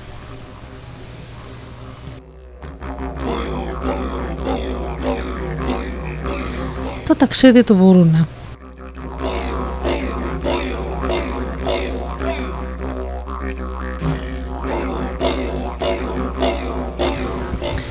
Ο Βουρούνα ήταν ένας ήρωας που αγωνίστηκε να κάνει τη ζωή των Ιθαγενών καλύτερη, ηθικότερη και πιο πολιτισμένη γενικά. Μια μέρα είχε πάει όπως συνήθως κυνήγι, αλλά δεν είχε καθόλου τύχη. Γύρισε το βράδυ στον καταβλισμό του κατάκοπος και πεινασμένος χωρίς να φέρει τίποτα. Ούτε ένα μικρό ζώο, ούτε ένα πουλί. Ζήτησε τότε να του δώσουν μερικά κομμάτια πίτα από χόρτα και σπόρους για να φάει και να ξεκουραστεί ύστερα από την ολοήμερη περιπλάνησή του. Το ζήτησε πολλές φορές γιατί κανένας δεν φαινόταν πρόθυμος να τον εξυπηρετήσει και να ικανοποιήσει την επιθυμία του. Αντίθετα, όλοι τον προσπερνούσαν αδιάφορα, σαν να μην είχαν ακούσει τίποτα από όσα τους έλεγε. Αυτό εξόργησε και πίκρανε πολύ τον καλό και γενναίο κυνηγό. Ήξερε πως τα αποθέματα των τροφίμων δεν είχαν καθόλου εξαντληθεί. Δεν του έδιναν όμως να φάει, γιατί εκείνη τη βραδιά είχε γυρίσει χωρίς τίποτα για το βραδινό. Ε, είπε μέσα του γεμάτος απογοήτευση. Αυτό είναι καθαρή αγνωμοσύνη όλων απέναντί μου. Τόσο και τόσο έχω κάνει για αυτούς. Και μια φορά που ατύχησα στο κυνήγι, είναι αρκετό για να τα ξεχάσουν όλα και να μ' αφήσουν νηστικό και πεινασμένο. Πολύ περήφανος και πολύ πικραμένος μαζί, δεν καταδέχτηκε να πει τίποτα απολύτως σε κανέναν και να παραπονεθεί. Μάζεψε σιωπηλά και ήσυχα τα όπλα του, το σάκο του και ό,τι άλλο ήταν δικό του, και έφυγε από τον καταβλισμό χωρίς κανείς να το πάρει είδηση. Περπάτησε πολύ και ταξίδεψε σε χώρες που οι άνθρωποι της φυλής του δεν είχαν πάει ποτέ. Ήδη ακόμα και γνώρισε πολύ περίεργα πράγματα που κανένας από αυτούς δεν, τον, δεν είχε δει. Μια μέρα συνάντησε ανθρώπους που δεν είχαν μάτια, αλλά μπορούσαν να καταλαβαίνουν τα πάντα και να τα αισθάνονται με την όσφρησή τους τόσο καλά σαν να τα έβλεπαν. Μια άλλη φορά τους συνέβη ένα πολύ πιο παράξενο πράγμα. Περνώντας μέσα στο δάσος από πυκνά χαμόγοντρα, βρέθηκε ξαφνικά μπροστά του μια λίμνη που ούτε υποψιαζόταν πως μπορούσε να υπάρχει εκεί. Μια και κανένα σημάδι δεν έδειχνε τίποτα τέτοιο. Στις όχθες της λίμνης βρισκόταν ένα γύρο κοπάδια από πουλιά. Σαύρες γλιστρούσαν αθόρυβα πάνω σε πεσμένους κορμούς δέντρων. Τον άνεμο τον δονούσαν τα κοάσματα των βράχων. Κατάκοπος και πεινασμένος όπως ήταν ο Βουρούνα, έπιασε μια μεγάλη σαύρα, άναψε φωτιά, την έψασε και την έφαγε. Έπειτα ήπιε λίγα, λίγο νερό από την κρυστάλλινη λίμνη και τέλος ξάπλωσε χορτάτος και ξεδίψαστος να κοιμηθεί πάνω σε ένα στρώμα από δροσερή και πυκνή χλόη, ακούγοντας τον απαλό ψήθυρο των δέντρων και το σπάσιμο των κεμάτων στην ημερή όχθη.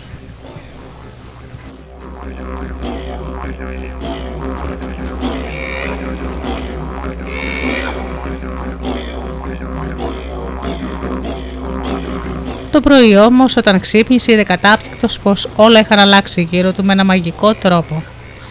Τίποτα από όσα είχε δει το περασμένο βράδυ δεν υπήρχε. Η λίμνη με τα πουλιά και τα βράχια είχε εξαφανιστεί. Το στρώμα με τη δροσερή χλόη επίσης. Τώρα βρισκόταν πάνω σε ένα ξερό χώμα που το έκαιγε ο ήλιος. Μητερές πέτρες ταλαιπωρούσαν τη σάρκα του και ένα δυσάρεστο αίσθημα εκείνο του άνυδρου και έρημου τοπίου τον πλημμύριζε. Κοίταξε πέρα μακριά να δει πάλι το δάσος να συνεχίζεται. Τίποτα όμως. Μια απέραντη έκταση από άμμο, κατάξερη και φλογισμένη, απλωνόταν έως εκεί που έφτανε το μάτι του. Κανένας σημάδι ζωής δεν φαινόταν πουθενά. Σηκώθηκε και εξακολούθησε το ταξίδι του. Ο δρόμος μέσα στην έρημο έμοιαζε ατελείωτος. Μέσα στον ορίζοντα διαγραφόταν μακριές οροσειρές. Κάθε τόσο λοιπόν υπολόγιζε πως σε λίγο θα τη στάσει, μα εκείνες λες και υποτραβιόντουσαν όλο και πιο μακριά του και δεν τις έφτανε. Όλη τη μέρα περπατούσε πάνω στην σκληρή καυτή άμμο που έμοιαζε σαν να είχε ανελαίτη ψυχή και τον τυραννούσε. Τα πέρματά του, όσο και αν ήταν συνηθισμένα από αμέτρητα περπατήματα στην έρημο, τώρα είχαν πληγιάσει για πρώτη φορά. Εκείνη τη νύχτα πέρασε πάρα πολύ άσχημα, σχεδόν μαρτυρικά, εξαντλημένος από την κούραση, την πείνα και την δίψα. Ξάπλωσε πάνω στην άμμο να κοιμηθεί. καθώς προχωρούσε τη νύχτα και άλλο ένα μαρτύριο προσθέθηκε. Το κρύο γινόταν όλο και πιο δυνατό. Έτρεμε ξαπλωμένος όπως ήταν και λαχταρούσε πραγματικά για λίγη φωτιά, να ξεπεράσει τις δύσκολες παγωμένες ώρες. Σκεπτόταν όμως με απελπισία πως δεν υπήρχε ούτε θάμνος ούτε φρίγανο γύρω του. Τέλος, η νύχτα αυτή πέρασε και στον ορίζοντα άρχισε να παρουσιάζεται αχνά αχνά το φως της ημέρας.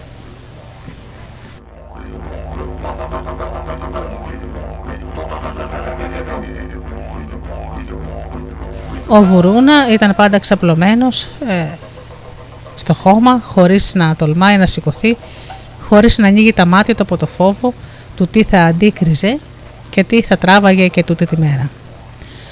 Όμως την απελπισία του για μια ακόμη φορά ξαφνιάστηκε. Απότομα το έδαφος δεν ήταν πια σκληρό κάτω από το σώμα του, σαν να έχει γίνει άμμος πυκνή και παχιά χλώη. Ένας ζωογόνος, δροσερός και ευχάριστος άνεμος πέρασε πάνω στο κορμί του. Στα αυτιά του έφτανε το θρώισμα της φιλοσιάς και το γαργάρισμα ενός μικρού καταράκτη. «Μπα, γελιέμαι», είπε. «Δεν είναι δυνατό». Τον καιρό εκείνο όμως ήταν όλα δυνατά.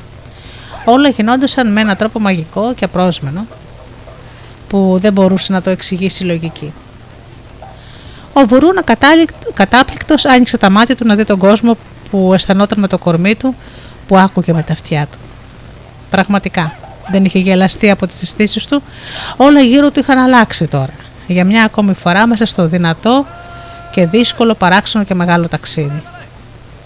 Τώρα, αντί για τη σκληρή άμα που ε, ένιωθε πριν, που την πίκυλαν με τυρές πέτρες σκληρές, απλωνόταν ένα καταπράσινο χαλί από χλόι, στολισμένο με πολύχρωμα λουλούδια. Μέσα στα μεγάλα πυκνόφελα δέντρα έσκυβαν τα κλαδιά τους από πάνω του, για να τον προφυλάξουν από τον καυτερό ήλιο. Ένα ποτάμι άστραφτε στο φως, καθώς κυλούσε ήρεμα, μεγαλόπρεπα, ως το χείλος ενός μικρού γκρεμού που έπεφτε σε μαλακή πλαγιά και έκανε το νερό να κυλάει και λαρίζοντας τον όμορφο σκοπό του. Ο Βουρούνα δεν μπορούσε να κρύψει τον θαυμασμό του με τη σιωπή. «Μία μαγική χώρα», είπε. «Η χώρα του Μπαϊάμι», φώναξε. «Η χώρα του ονείρου». Και όσο κοίταζε γύρω του, άρχισε να αμφιβάλλει αν βρισκόταν ακόμα στη γη. «Μήπως δεν βρίσκομαι στη χώρα που ζουν οι άνθρωποι, αλλά στον ύπνο μου, χωρίς να το καταλάβω, έφτασα στη χώρα των πνευμάτων», διερωτήθηκε γεμάτος απορία για όσα έβλεπε γύρω του.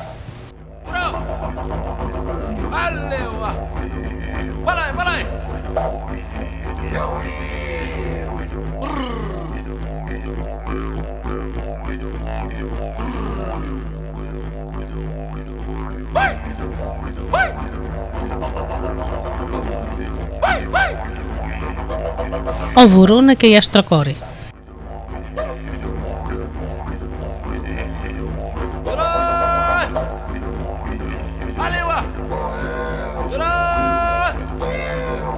Πριν ακόμα όμως προφτάσει να συνέλθει από την έκπληξή του, μία ακόμα προσθέθηκε. Η μυρωδιά του κρέατος που ψινότανε έφτασε στα ρουθούνια του και είδε μία στήλη άσπρου καπνού να υψώνεται λίγο πιο πέρα, πίσω από τα δέντρα. Περίεργος να δει ποιοι ήταν αυτοί που έψαναν κρέας, προχώρησε προσεκτικά και σαν πλησίασε στον καπνό, κοίταξε μέσα από τα πυκνά δέντρα, απαρατήρητος. Τότε με πολύ μεγάλο κόπο κράτησε μια φωνή θαυμασμού από αυτό που είδε. Εφτά γυναίκες, τα ομορφότερα πλάσματα που είχε δει ποτέ του, ήταν μπροστά του. Κοίταξε σαν υπνοτισμένος, μετρώντας και ξαναμετρώντας τις γυναίκες. Στο τέλος βεβαιώθηκε πως δεν υπήρχε κανένας άντρας μεταξύ τους. Μόνο εφτά πανέμορφες κοπέλες ήταν εκεί, που έψιναν το κρέας. Υποψιάστηκε πως ήταν κοπέλες που βρισκόταν στο τέλος καθορισμένου ταξιδιού που έκαναν όλα τα κορίτσια όταν περνούσαν τις μυητικές τελετές για να μπουν στην ηλικία της γυναίκας. Άφησε λοιπόν κάτω τα όπλα του και προχώρησε με θάρρος προς τις γυναίκες, έχοντας τα χέρια του προταταμένα και έτοιμα για χαιρετισμό. Όπως βέβαια το απαιτούσε η καλή και ευγενική συμπεριφορά. Οι κοπέλες όμως τον υποδέχτηκαν με μεγάλη δυσπιστία. Τον εξέτασαν, εξε, τον εξέτασαν προσεκτικά από το κεφάλι ως τα πόδια. «Φαίνεσαι πάρα πολύ νέος για να είσαι μοιημένος στην αντρική ηλικία», είπε τέλος μία από αυτές που έδειχνε περισσότερο θάρρος αλλά και δυσπιστία. Λέγοντας αυτά, επιβεβαίωσε τη σκέψη του Βουρούνα πως μόλις οι κοπέλες είχαν περάσει τις μυητικές τελετές και όλα τα καθορισμένα για να μπουν στην ηλικία της γυναίκας. Πράγμα που σήμαινε πως ήταν πια έτοιμες να παντρευτούν και να αποκτήσουν παιδιά. Μα αυτό σήμαινε ακόμα περισσότερη προσοχή από την πλευρά του Βουρούνα να τις πλησιάσει, γιατί οι γυναίκες τώρα μπορούσαν να φτάσουν τη συμπεριφορά τους απέναντί του όπως νόμιζαν και όπως τους άρεσε. Μόλις που τελείωσε τις σκέψεις αυτές και η ίδια η κοπέλα ξαναρώτησε «Ποιος είσαι, τι ζητάς από μας?» Τότε ο Βουρούνα ένιωσε υποχρεωμένος να απαντήσει με όση περισσότερη ευγένεια μπορούσε. Είχε όμως και κάποια φόβο μέσα του. «Όπως βλέπετε», είπε στέκοντας πάντοτε μακριά τους, «δεν κρατάω όπλα, έρχομαι ειρηνικά και με φιλικές διαθέσεις, όπως και εσείς. Βρίσκομαι σε μια πολύ παραξενή χώρα, πολύ μακριά από τον τόπο των προγόνων μου. Είδα πολύ περίεργα και μυστηριώδη πράγματα και για να είμαι ειλικρινής έχω φοβηθεί από όλα αυτά. Τώρα συναντώ εσάς. Καταλαβαίνω πως δεν θα μου κάνετε κακό. Αν μοιραστείτε το φαγητό που ψήνετε μαζί μου, να είστε βέβαιες πως δεν θα δείξω αγνωμοσύνη. Θα σας φέρω όσο κυνήγι θέλετε και να ξεπληρώσω το, κακό, το καλό που θα μου κάνετε. Είμαι πολύ καλός κυνηγός». Ακούγοντας οι κοπέλες τα τελευταία του λόγια γέλασαν. Ύστερα εκείνη που μιλούσε πάντα του είπε ειρωνικά «Μήπως νομίζεις πως δεν μπορούμε να βρούμε μόνες μας την τροφή μας? Τότε πώς τα καταφέραμε σε όλο το τούτο ταξίδι τόσες εβδομάδες τώρα? Κάθεσε εκεί να φας» και του έδειξε που να κάτσει. Ο Βουρούνα, μισοντροπιασμένος, θεώρησε προτιμότερο να μην μιλήσει καθόλου. Η κοπέλα όμως συμπλήρωσε με σοβαρό ύφος «Αύριο φεύγουμε. Θα ζωγραφίσουμε τα σώματά μας με όχρα. Θα βάλουμε στα κεφάλια μας φτερά και θα γυρίσουμε στα σπίτια μας σαν γυναίκες πια». Ο Βουρούνα χαμογέρασε ευγενικά και κάθεσε εκεί που του έδειξαν οι κοπέλες περιμένοντας να τον σερβίρουν. Του έδωσαν ψημένο κρέας και νερό που έφεραν από το ποτάμι και όταν πια ο Βουρούνα έφαγε και ξεδίψασε και όταν πια ο Βουρούνα έφαγε και ξεδίψασε ρώτησε πάντα ευγενικά αλλά με περισσότερο θάρρος «Μπορώ να κοιμηθώ εδώ κοντά σας απόψε?» «Γιατί όχι», το απάντησε η κοπέλα. «Μπορείς. Πρόσεξε όμως, μην βάλεις τίποτα στο μυαλό σου. Η μια μετά την άλλη θα ξεγερπνά τη νύχτα για την ασφάλειά μας. Δεν εμπιστευόμαστε κανέναν άντρα όσο διαρκεί τούτο το ταξίδι. Μπορείς μάλιστα να κοιμηθείς δίπλα στη φωτιά μαζί μας, αν θέλεις, αλλά στο ξαναλέω, πρόσεξε πώς θα φερθείς». Ο Βουρούνας κοιμήθηκε πολύ λίγο εκείνη τη νύχτα. Η ησυχία ήταν απόλυτη. Δεν ακουγόταν κανένας ψίθυρος, εκτός από εκείνον της φωτιάς που σιγόκαιε και το λαφραπάτημα της κοπέλας που ερχόταν να αντικαταστήσει τη φίλη της στη φρουρά. Το πρωί ήρθε ήσυχο και όμορφο. Οι κοπέλες έδωσαν πάλι στο Βουρούνα φαγητό και του έφεραν να πιει νερό από το ποτάμι. Όταν τελείωσε το φαγητό, τον πλησίασε η κοπέλα που είχε μιλήσει πρώτη και του είπε αποφασιστικά «Είναι η ώρα να πηγαίνεις τώρα. Αν οι άντρες της φιλής μας καταλάβουν πως έφαγες μαζί μας και κοιμήθηκες πλάι στη φωτιά μαζί μας, σίγουρα θα έχουμε φασαρίες. Άλλωστε τώρα φεύγουμε κι εμείς. Πηγαίνουμε κατά εκεί». Σήκωσε το χέρι της και έδειξε προς την Ανατολή και πρόσθεσε «Εσύ πρέπει να πάρεις άλλο δρόμο, να προχωρήσεις δυτικά. Δεν θα ξαναδεθούμε ποτέ και δεν πρέπει να συναντηθούμε στον δρόμο με μας δουν μαζί». Σώπαζε και βλέποντας πως και ο Βουρούνα έμεινε σιωπηλός, πρόσθεσε για να του δώσει λίγο θάρρος και να τον κατατοπίσει για τον δρόμο που θα ξανάπαιρνε μόνος του μέσα στην παράξενη χώρα. «Θα βρεις καλό και άφθονο κυνηγή για να τρως». Ύστερα οι κοπέλες, χωρίς να δώσουν καμιά σημασία στην παρουσία του Βουρούνα, μάζεψαν τα λίγα πράγματά τους, τα έβαλαν στους σάκους και χωρίς καν να γυρίσουν να τον κοιτάξουν, έφυγαν. Ο Βουρούνα κάθισε για λίγο μελαγχολικός και αμήχανος, προσπαθώντας να σκεφτεί τι έπρεπε να κάνει. Αισθανόταν και πάλι χαμένος σε αυτήν την παράξενη χώρα και αόριστες ανησυχίες τον κυρίευαν. Δεν ήταν όμως μόνο αυτά τα αισθήματα και οι σκέψεις που τον έκαναν αμήχανο και ανήσυχο. Κάτι ακόμα γινόταν στην καρδιά του. Ένιωθε βαθιά λύπη που αποχωριζόταν για πάντα τις κοπέλες, αλλά πιο πολύ τη μία από αυτές. Μέσα στη νύχτα η κοπέλα εκείνη δεν έφευγε καθόλου από τα μάτια του. Κάτι αόριστον βασάνιζε και τις ώρες που αποκοιμόταν μια επιθυμία βαθιά τον κυριεύε, κάτι σαν όνειρο που θα μπορούσε να πάρει αυτή την κοπέλα για γυναίκα του και να ζήσει μαζί της για πάντα. Τώρα που έχει γίνει και αυτή μαζί με τις άλλες, τώρα πια είχε φύγει και εκείνη. η θλίψη για το χωρισμό γινόταν όλο και μεγάλη μέσα, μέσα στη ψυχή του. Γρήγορα βεβαιώθηκε πως δεν μπορούσε να υποφέρει αυτό το χωρισμό και πως αν δεν πέθανε από τη θλίψη του θα ζούσε δυστυχισμένος. Αποφάσισε έτσι να μην ακολουθήσει τις υποδείξεις του που του κάνανε για το δρόμο του. Τράβηξε και αυτός ανατολικά όπως και οι κοπέλες. Όλη την ημέρα τις ακολουθούσε από μακριά, εντελώς απαρατήρητος. Άλλωστε οι κοπέλες φαινόντουσαν ξέγνιαστες και ούτε γυρνούσαν το κεφάλι τους καθόλου πίσω για να δουν αν τις ακολουθεί. Σαν ήρθε η νύχτα, οι κοπέλες σταμάτησαν και άναψαν φωτιά. Ετοίμασαν πάλι δείπνο. Έφαγαν και αποκοιμήθηκαν πλάι στα αναμένα ξύλα που σιγόκυγαν λάποντας μέσα στο σκοτάδι. Ο Βουρούνα, προσεκτικός πάντα, δεν έδωσε καμιά αφορμή για να υποψιαστούν την παρουσία του. Δεν, α, δεν άναψε φωτιά και έφαγε ένα κομμάτι ξερό κρέας που είχε μαζί του, κρυμμένος πίσω από τους θάμνους. Σαν αποκοιμήθηκαν όμως οι κοπέλες, ήσυχες πως δεν έχουν κανένα κίνδυνο για να ξαγαρπνούν μία-μία να φυλάει τις άλλες, ο Βουρούνα αποφάσισε να βάλει σε εφαρμογή το σχέδιο που είχε καταστρώσει για να πάρει την κοπέλα που είχε ξεχωρίσει. Έτσι λοιπόν, σιγά σιγά σύρθηκε στο δέντρο που είχαν ακουμπήσει οι κοπέλες στα ραβδιά τους και έκλεψε το ραβδί της κοπέλας. Μετά αποτραπήθηκε πάλι ήσυχα και περίμενε να ξυπνήσουν οι κοπέλες για να σκορπίσουν ψάχνοντας για το χαμένο ραβδί. Όπως το πρόβλεψε, έτσι και έγινε. Όταν πια ξημέρωσε, ξύπνησαν οι κοπέλες και αφού έφεγαν το πρωινό τους, ετοιμάστηκαν να φύγουν. Πήγαν στο δέντρο που είχαν ακουμπήσει τα ραβδιά και κάθε μια πήρε το δικό της. Έλειπε όμως το ραβδί που είχε πάρει ο Βουρούνα. Τότε έγινε μεγάλη αναστάτωση. Οι κοπέλες δεν ξέρανε τι να υποθέσουν, δεν είχαν υποψιαστεί καθόλου την παρουσία ανθρώπου κοντά τους και έγιναν μέσα στο μυαλό τους χιλιάδες σκέψεις για την εξαφάνισή του. Ίσως κανένα ζώο το πήρε την ώρα που κοιμόμαστε επιτέλους. Μα τότε πρέπει να είναι κάπου εδώ κοντά. Δεν μπορεί να το πήρε μακριά, όποιο ζώο και να ήταν, είπε εκείνη που το είχε χάσει. Σωστά, πρόσθεσε η άλλη κοπέλα που έμοιαζε να είναι η πρώτη ανάμεσά τους. Εκείνη που πρωτομίλησε στο Βουρούνα. Πάμε να ψάξουμε. Ανοιχτείτε ένα γύρο για να μην αργούμε. Οι άλλες άκουσαν τις οδηγίες της και σκόρπισαν σε διαφορετική κατεύθυνση καθεμιά, ψάχνοντας για το ραβδί που έπρεπε να βρούνε. Και γιατί με αυτό σκάβανε να βρουν νερό και ρίζες ή βολμούς.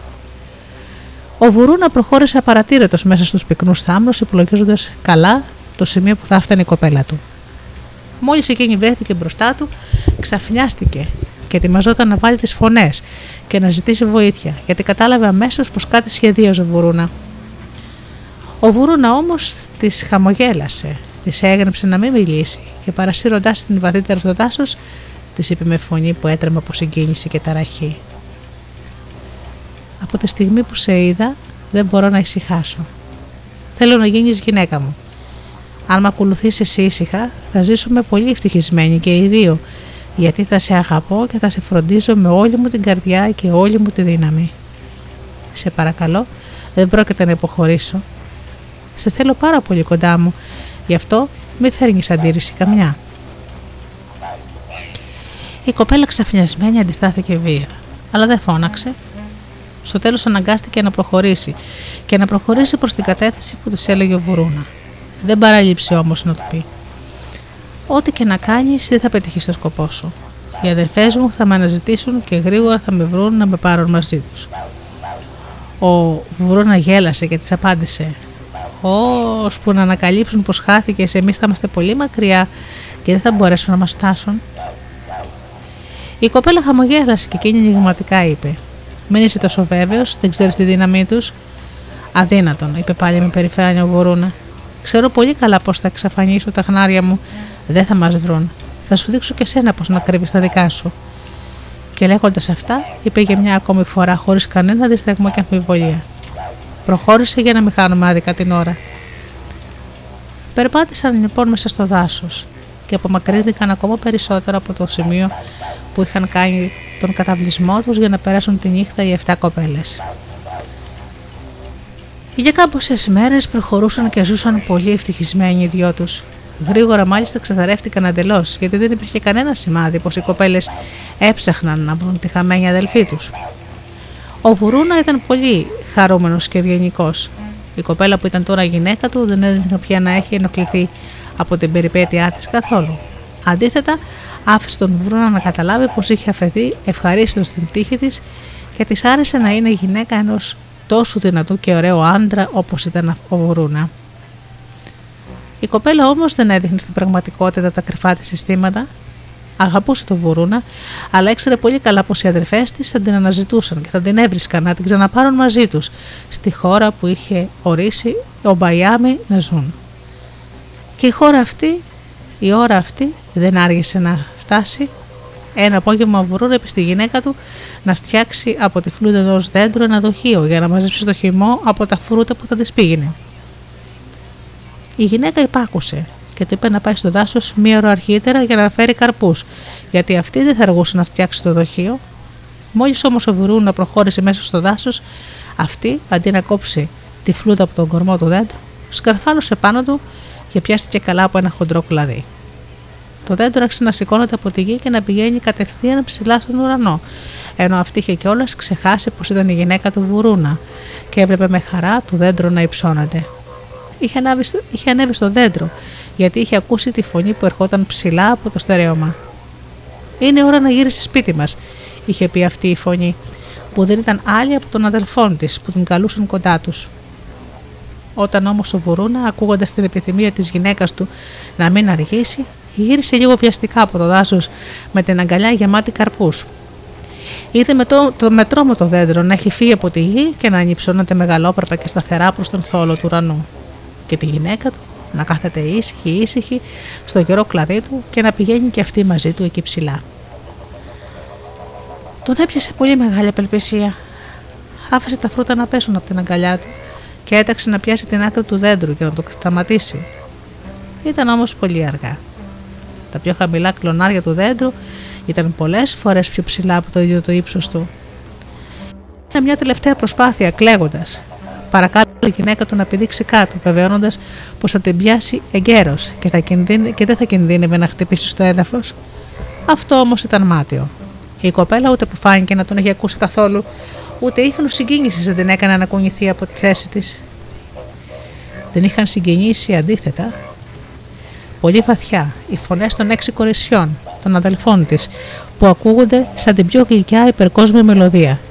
Τώρα και όχι σαν τις ανθρώπινες φωνές όπως τις ήξερε. Γοητευμένος και ο Βουρούνα τώρα από τη μελωδία που ο ίδιος άκουγε, ένιωθε σιγά σιγά κάτι άλλο τον κυριεύει. Ένα αίσθημα θείας γαλήνης. Έσβησε το πάθος του για τη γυναίκα του και τον πλημμύρισε ένα δέος, ένα αίσθημα πρωτόγνωρο. Ηρέμησε τότε, κατάλαβε ποια ήταν η πραγματική φύση των εφτά κοριτσιών που είχε συναντήσει σε αυτή τη μαγική χώρα. Δεν ήταν ανθρώπινα πλάσματα, δεν ήταν κοπέλες που πέρασαν τη μοίηση για να μπουν στην ηλικία της γυναίκας έτοιμη για γάμο. Ήταν οι γυναίκες του ουρανού, αστροκοπέλες, εξόκοσμα πλάσματα που είχαν κατέβει στη γη για να γνωρίσουν τη ζωή των ανθρώπων από κοντά, από περιέργεια. Πώς ήταν δυνατόν να κρατούσε την αστροκοπέλα εκείνη για γυναίκα του. Κάποτε αργά ή γρήγορα θα έφευγε για την ουράνια κατοικία της όπως τις είχαν ορίσει ο Μπαϊάμι να ζήσει. Μπορεί και να λυπόταν η αστροκοπέλα που τον άφηνε, μα δεν μπορούσε να γίνει διαφορετικά. Τώρα δεν το έμενε παρά να τη θυμάται. Να τη θυμάται και να την κοιτάζει με αγάπη από τη γη, έτσι λαμπρή και πανέμορφη, όπως ήταν ανάμεσα στις άλλες όμορφες και φωτεινές αδελφές της.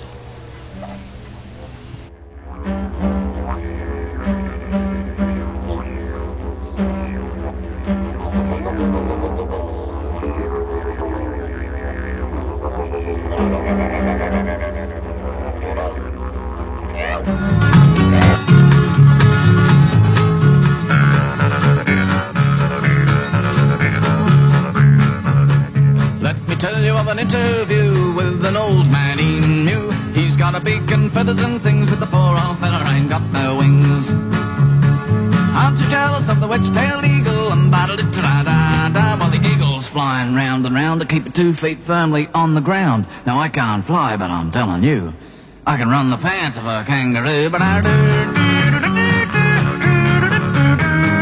You can't fly, but I'm telling you, we can run the pants of a kangaroo.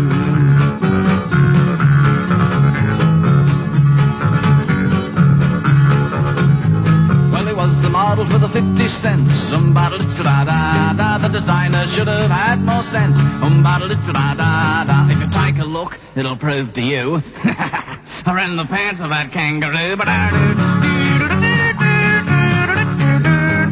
Take a look, it'll prove to you. I ran the pants of the kangaroo. Like a cockatoo, um, battle it da da da. Swerve and toss like an albatross, um, battle it da da da. You suddenly go la, I'm better by far than a white cockatoo or a budgerigar. They squeak and squawk and try to talk. Why, me and them's like cheese and chalk, but I do. You can't fly, but I'm telling you, we can run the pans on the kangaroo.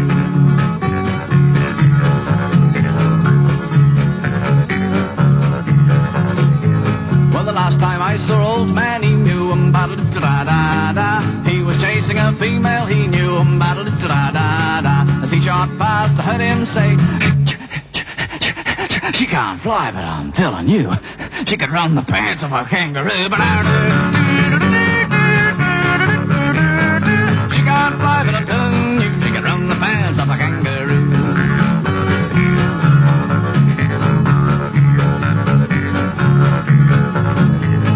There is a moral to this ditty, um battle it da da da. Thrush can sing, but he ain't pretty, um battle it da da da. Duck can swim, but he can't sing, nor can the eagle on the wing. He you can't fly, but I'm telling you, he can run the pants of a kangaroo. Well, the Kucabara laughed and he said it's true, um battle it da da da.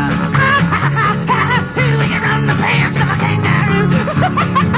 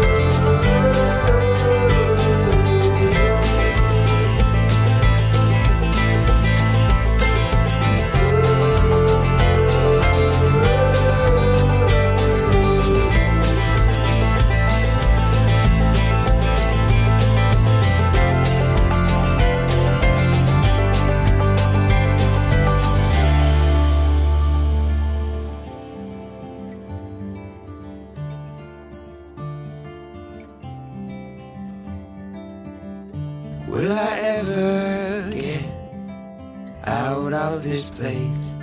'Cause I'm so tired of the wind on my face. Don't leave me here alone in the dark. I need your hand to lead me out.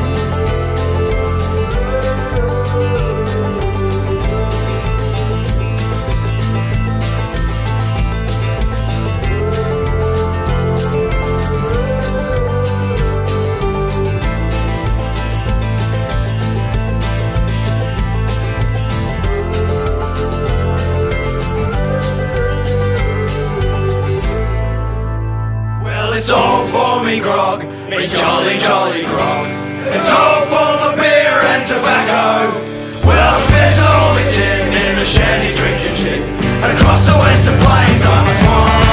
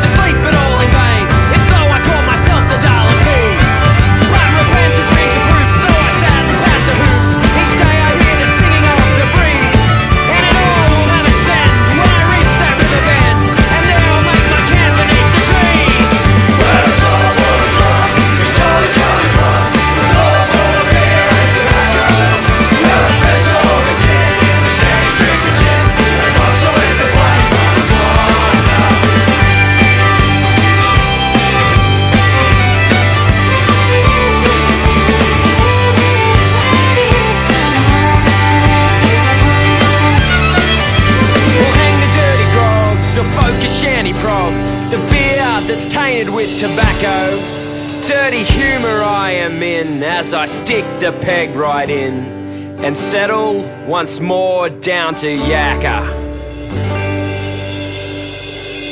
Well, it's all for me grog, me jolly jolly grog. It's all for my beer and tobacco. Well, I've spent all my tin in the shanty drinking gin, and across the western plains I was wandering. It's all for me grog, me jolly jolly grog. It's all for my beer and tobacco. It's all the tin in the shanty drinking tin, across the western plains I was wandering. It's all for me grog, me jolly jolly grog. It's all for my beer and tobacco. Well, I've spent all my tin in the shanty drinking tin, across the western plains I was wandering.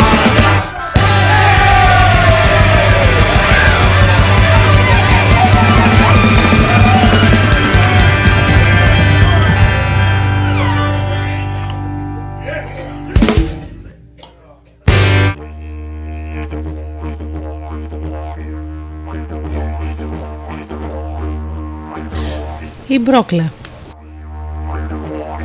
Η Μπρόκλα είναι ένα πουλί που μοιάζει πολύ με το φλαμίνκο.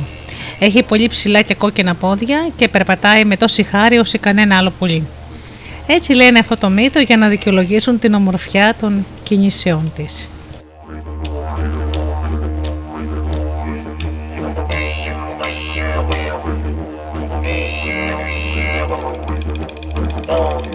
Η Μπρόκλα ήταν το αγαπημένο κορίτσι της φιλής της. Τη λάτρευαν όλοι γιατί ήταν χαρούμενη κοπέλα και καλή. Και όχι μόνο αυτό, αλλά μαζί και με μια καταπληκτική χάρη χορεύτριας. Οι άλλες γυναίκες της αυλής ήταν πολύ ευχαριστημένες και τους έφταναν να χτυπούν τη γη με τα πόδια τους όταν χόρευαν οι άντρες. Η Μπρόκλα όμως χόρευε χορούς που έφτιαχνε μόνη της, όπως και εκείνους που είχε δει να χορεύουν οι άλλοι. Η φήμη της απλώθηκε πολύ γρήγορα και πολλοί πήγαιναν για να τη δουν και να τη θαυμάσουν, κάνοντας μακρινά ταξίδια από τα χωριά τους. Πολλοί άντρες την ήθελαν όμως, όπως ήταν φυσικό για γυναίκα τους. Εκείνη όμως δεν δεχόταν τις προτάσεις κανενός, της άρεσε να είναι ελεύθερη και να χορεύει. Όλοι σεβόντουσαν αυτή την επιθυμία και κανείς δεν την ενοχλούσε πια όταν εκείνη απέρριπτε τις προτάσεις τους. Όλοι εκτός από έναν, τον κακό μάγο Νονέγκα, που επέμενε πάρα πολύ να την παντρευτεί, τόσο πολύ όσο και ατέριαστος της ήτανε.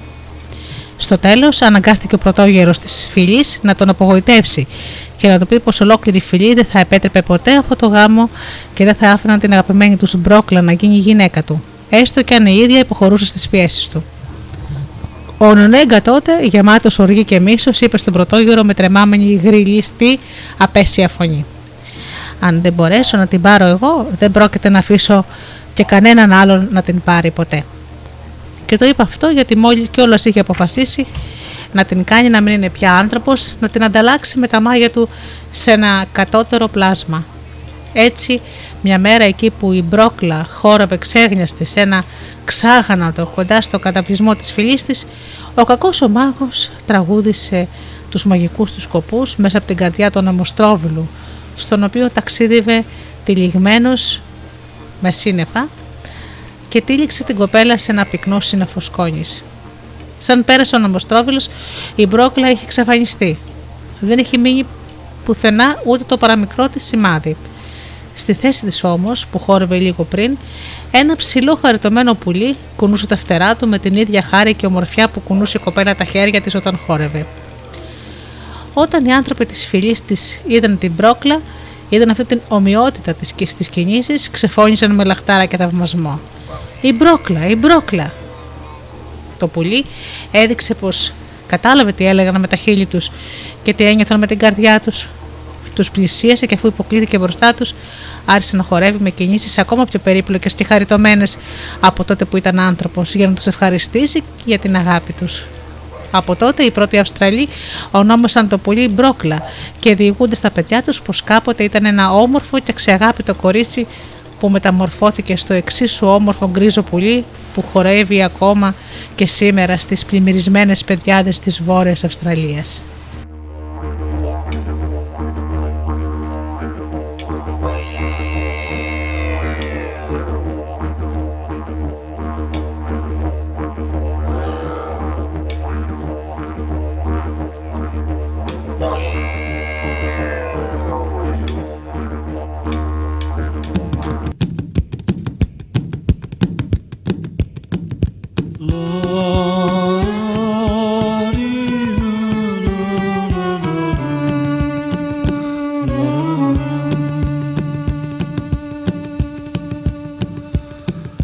They couldn't understand why the drover cried as they buried the drover's boy. For the drover had always seemed so hard to the men in his employ. A bolting horse and a stirrup lost, and the drover's boy was dead. The shoveled dirt and a mumbled word, and it's back to the road ahead, and forget about the drover's boy. They couldn't understand why the drover cut a lock of the dead boy's hair. He put it in the band of his battered old hat as they watched him standing there. And he told them, take the cattle on, I'll sit with the boy a while. A silent thought, a pipe to smoke, and it's ride another mile and forget about the drover's boy. Oh, they couldn't understand why the drover and the boy had always camped so far away. For the tall white man and the slim black boy had never had much to say. And the boy would be gone at break of dawn, tail the horses, carry on, while the drover roused the sleeping men. Daylight hit the road again and follow the drover's boy. Follow the drover's boy.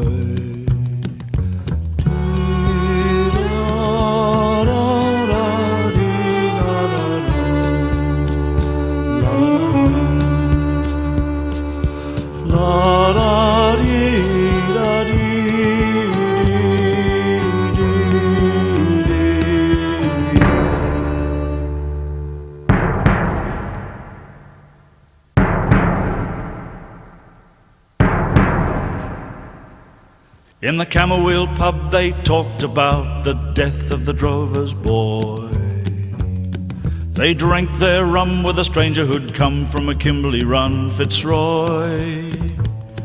And he told of the massacre in the West, barest details, guess the rest. Shoot the bucks, grab a gin, cut her hair, break her in and call her a boy.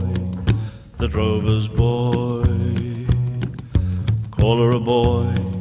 The drover's boy.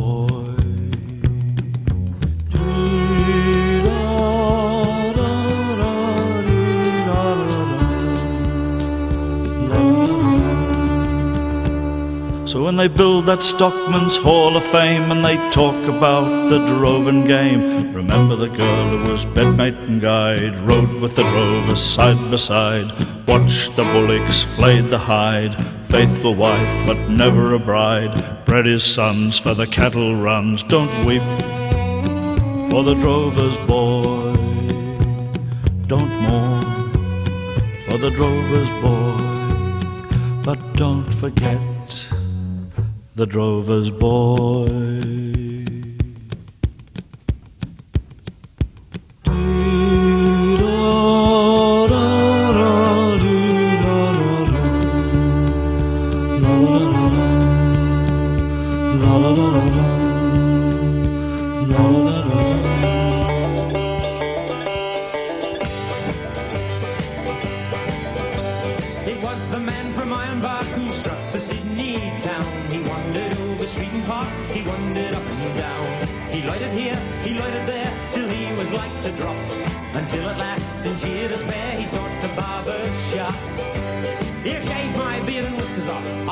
Murder,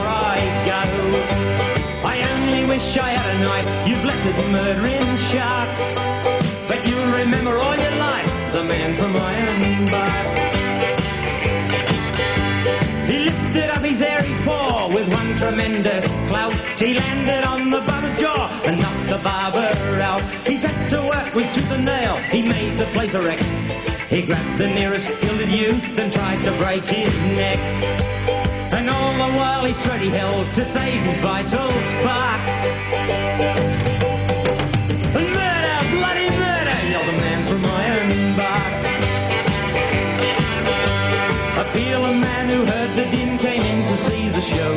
He tried to run the bushman in, but he refused to go. And when at last the barber spoke, he said 'twas all in fun. 'Twas just a little harmless joke, a trifle overdone. A joke, he cried, by George, that's fine, lively sort of lark. I'd like to catch that murdering swine some night in Ironbark. And now while round the shearing floor, the listening shearers gape. He tells the story o'er and o'er and brags of his escape. Then by the chaps, what keeps a tote? By George, I've had enough. One tried to cut me bloomin' throat, but thank the Lord it's tough. And whether he's believed or no, there's one thing to remark. The flowing beards are all a go way up in Ironbark.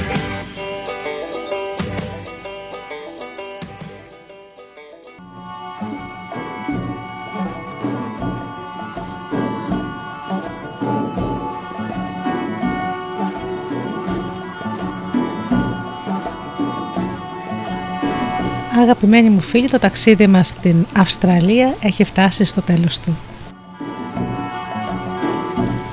Να σας ευχαριστήσω θερμά για αυτές τις δύο ώρες που ήσασταν εδώ μαζί μας και μοιραστήκαμε τους μύθους και τα παραμύθια της Αυστραλίας.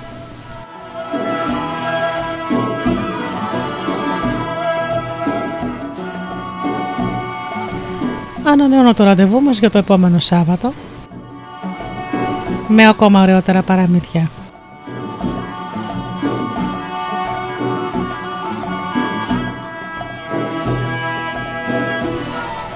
Αγαπημένοι μου φίλοι, εύχομαι από καρδιάς να περνάτε καλά και να είστε πάντα πάντα καλά. Και αγαπήστε τον άνθρωπο που βλέπετε κάθε μέρα στον καθρέφτη. Καλό σας απόγευμα.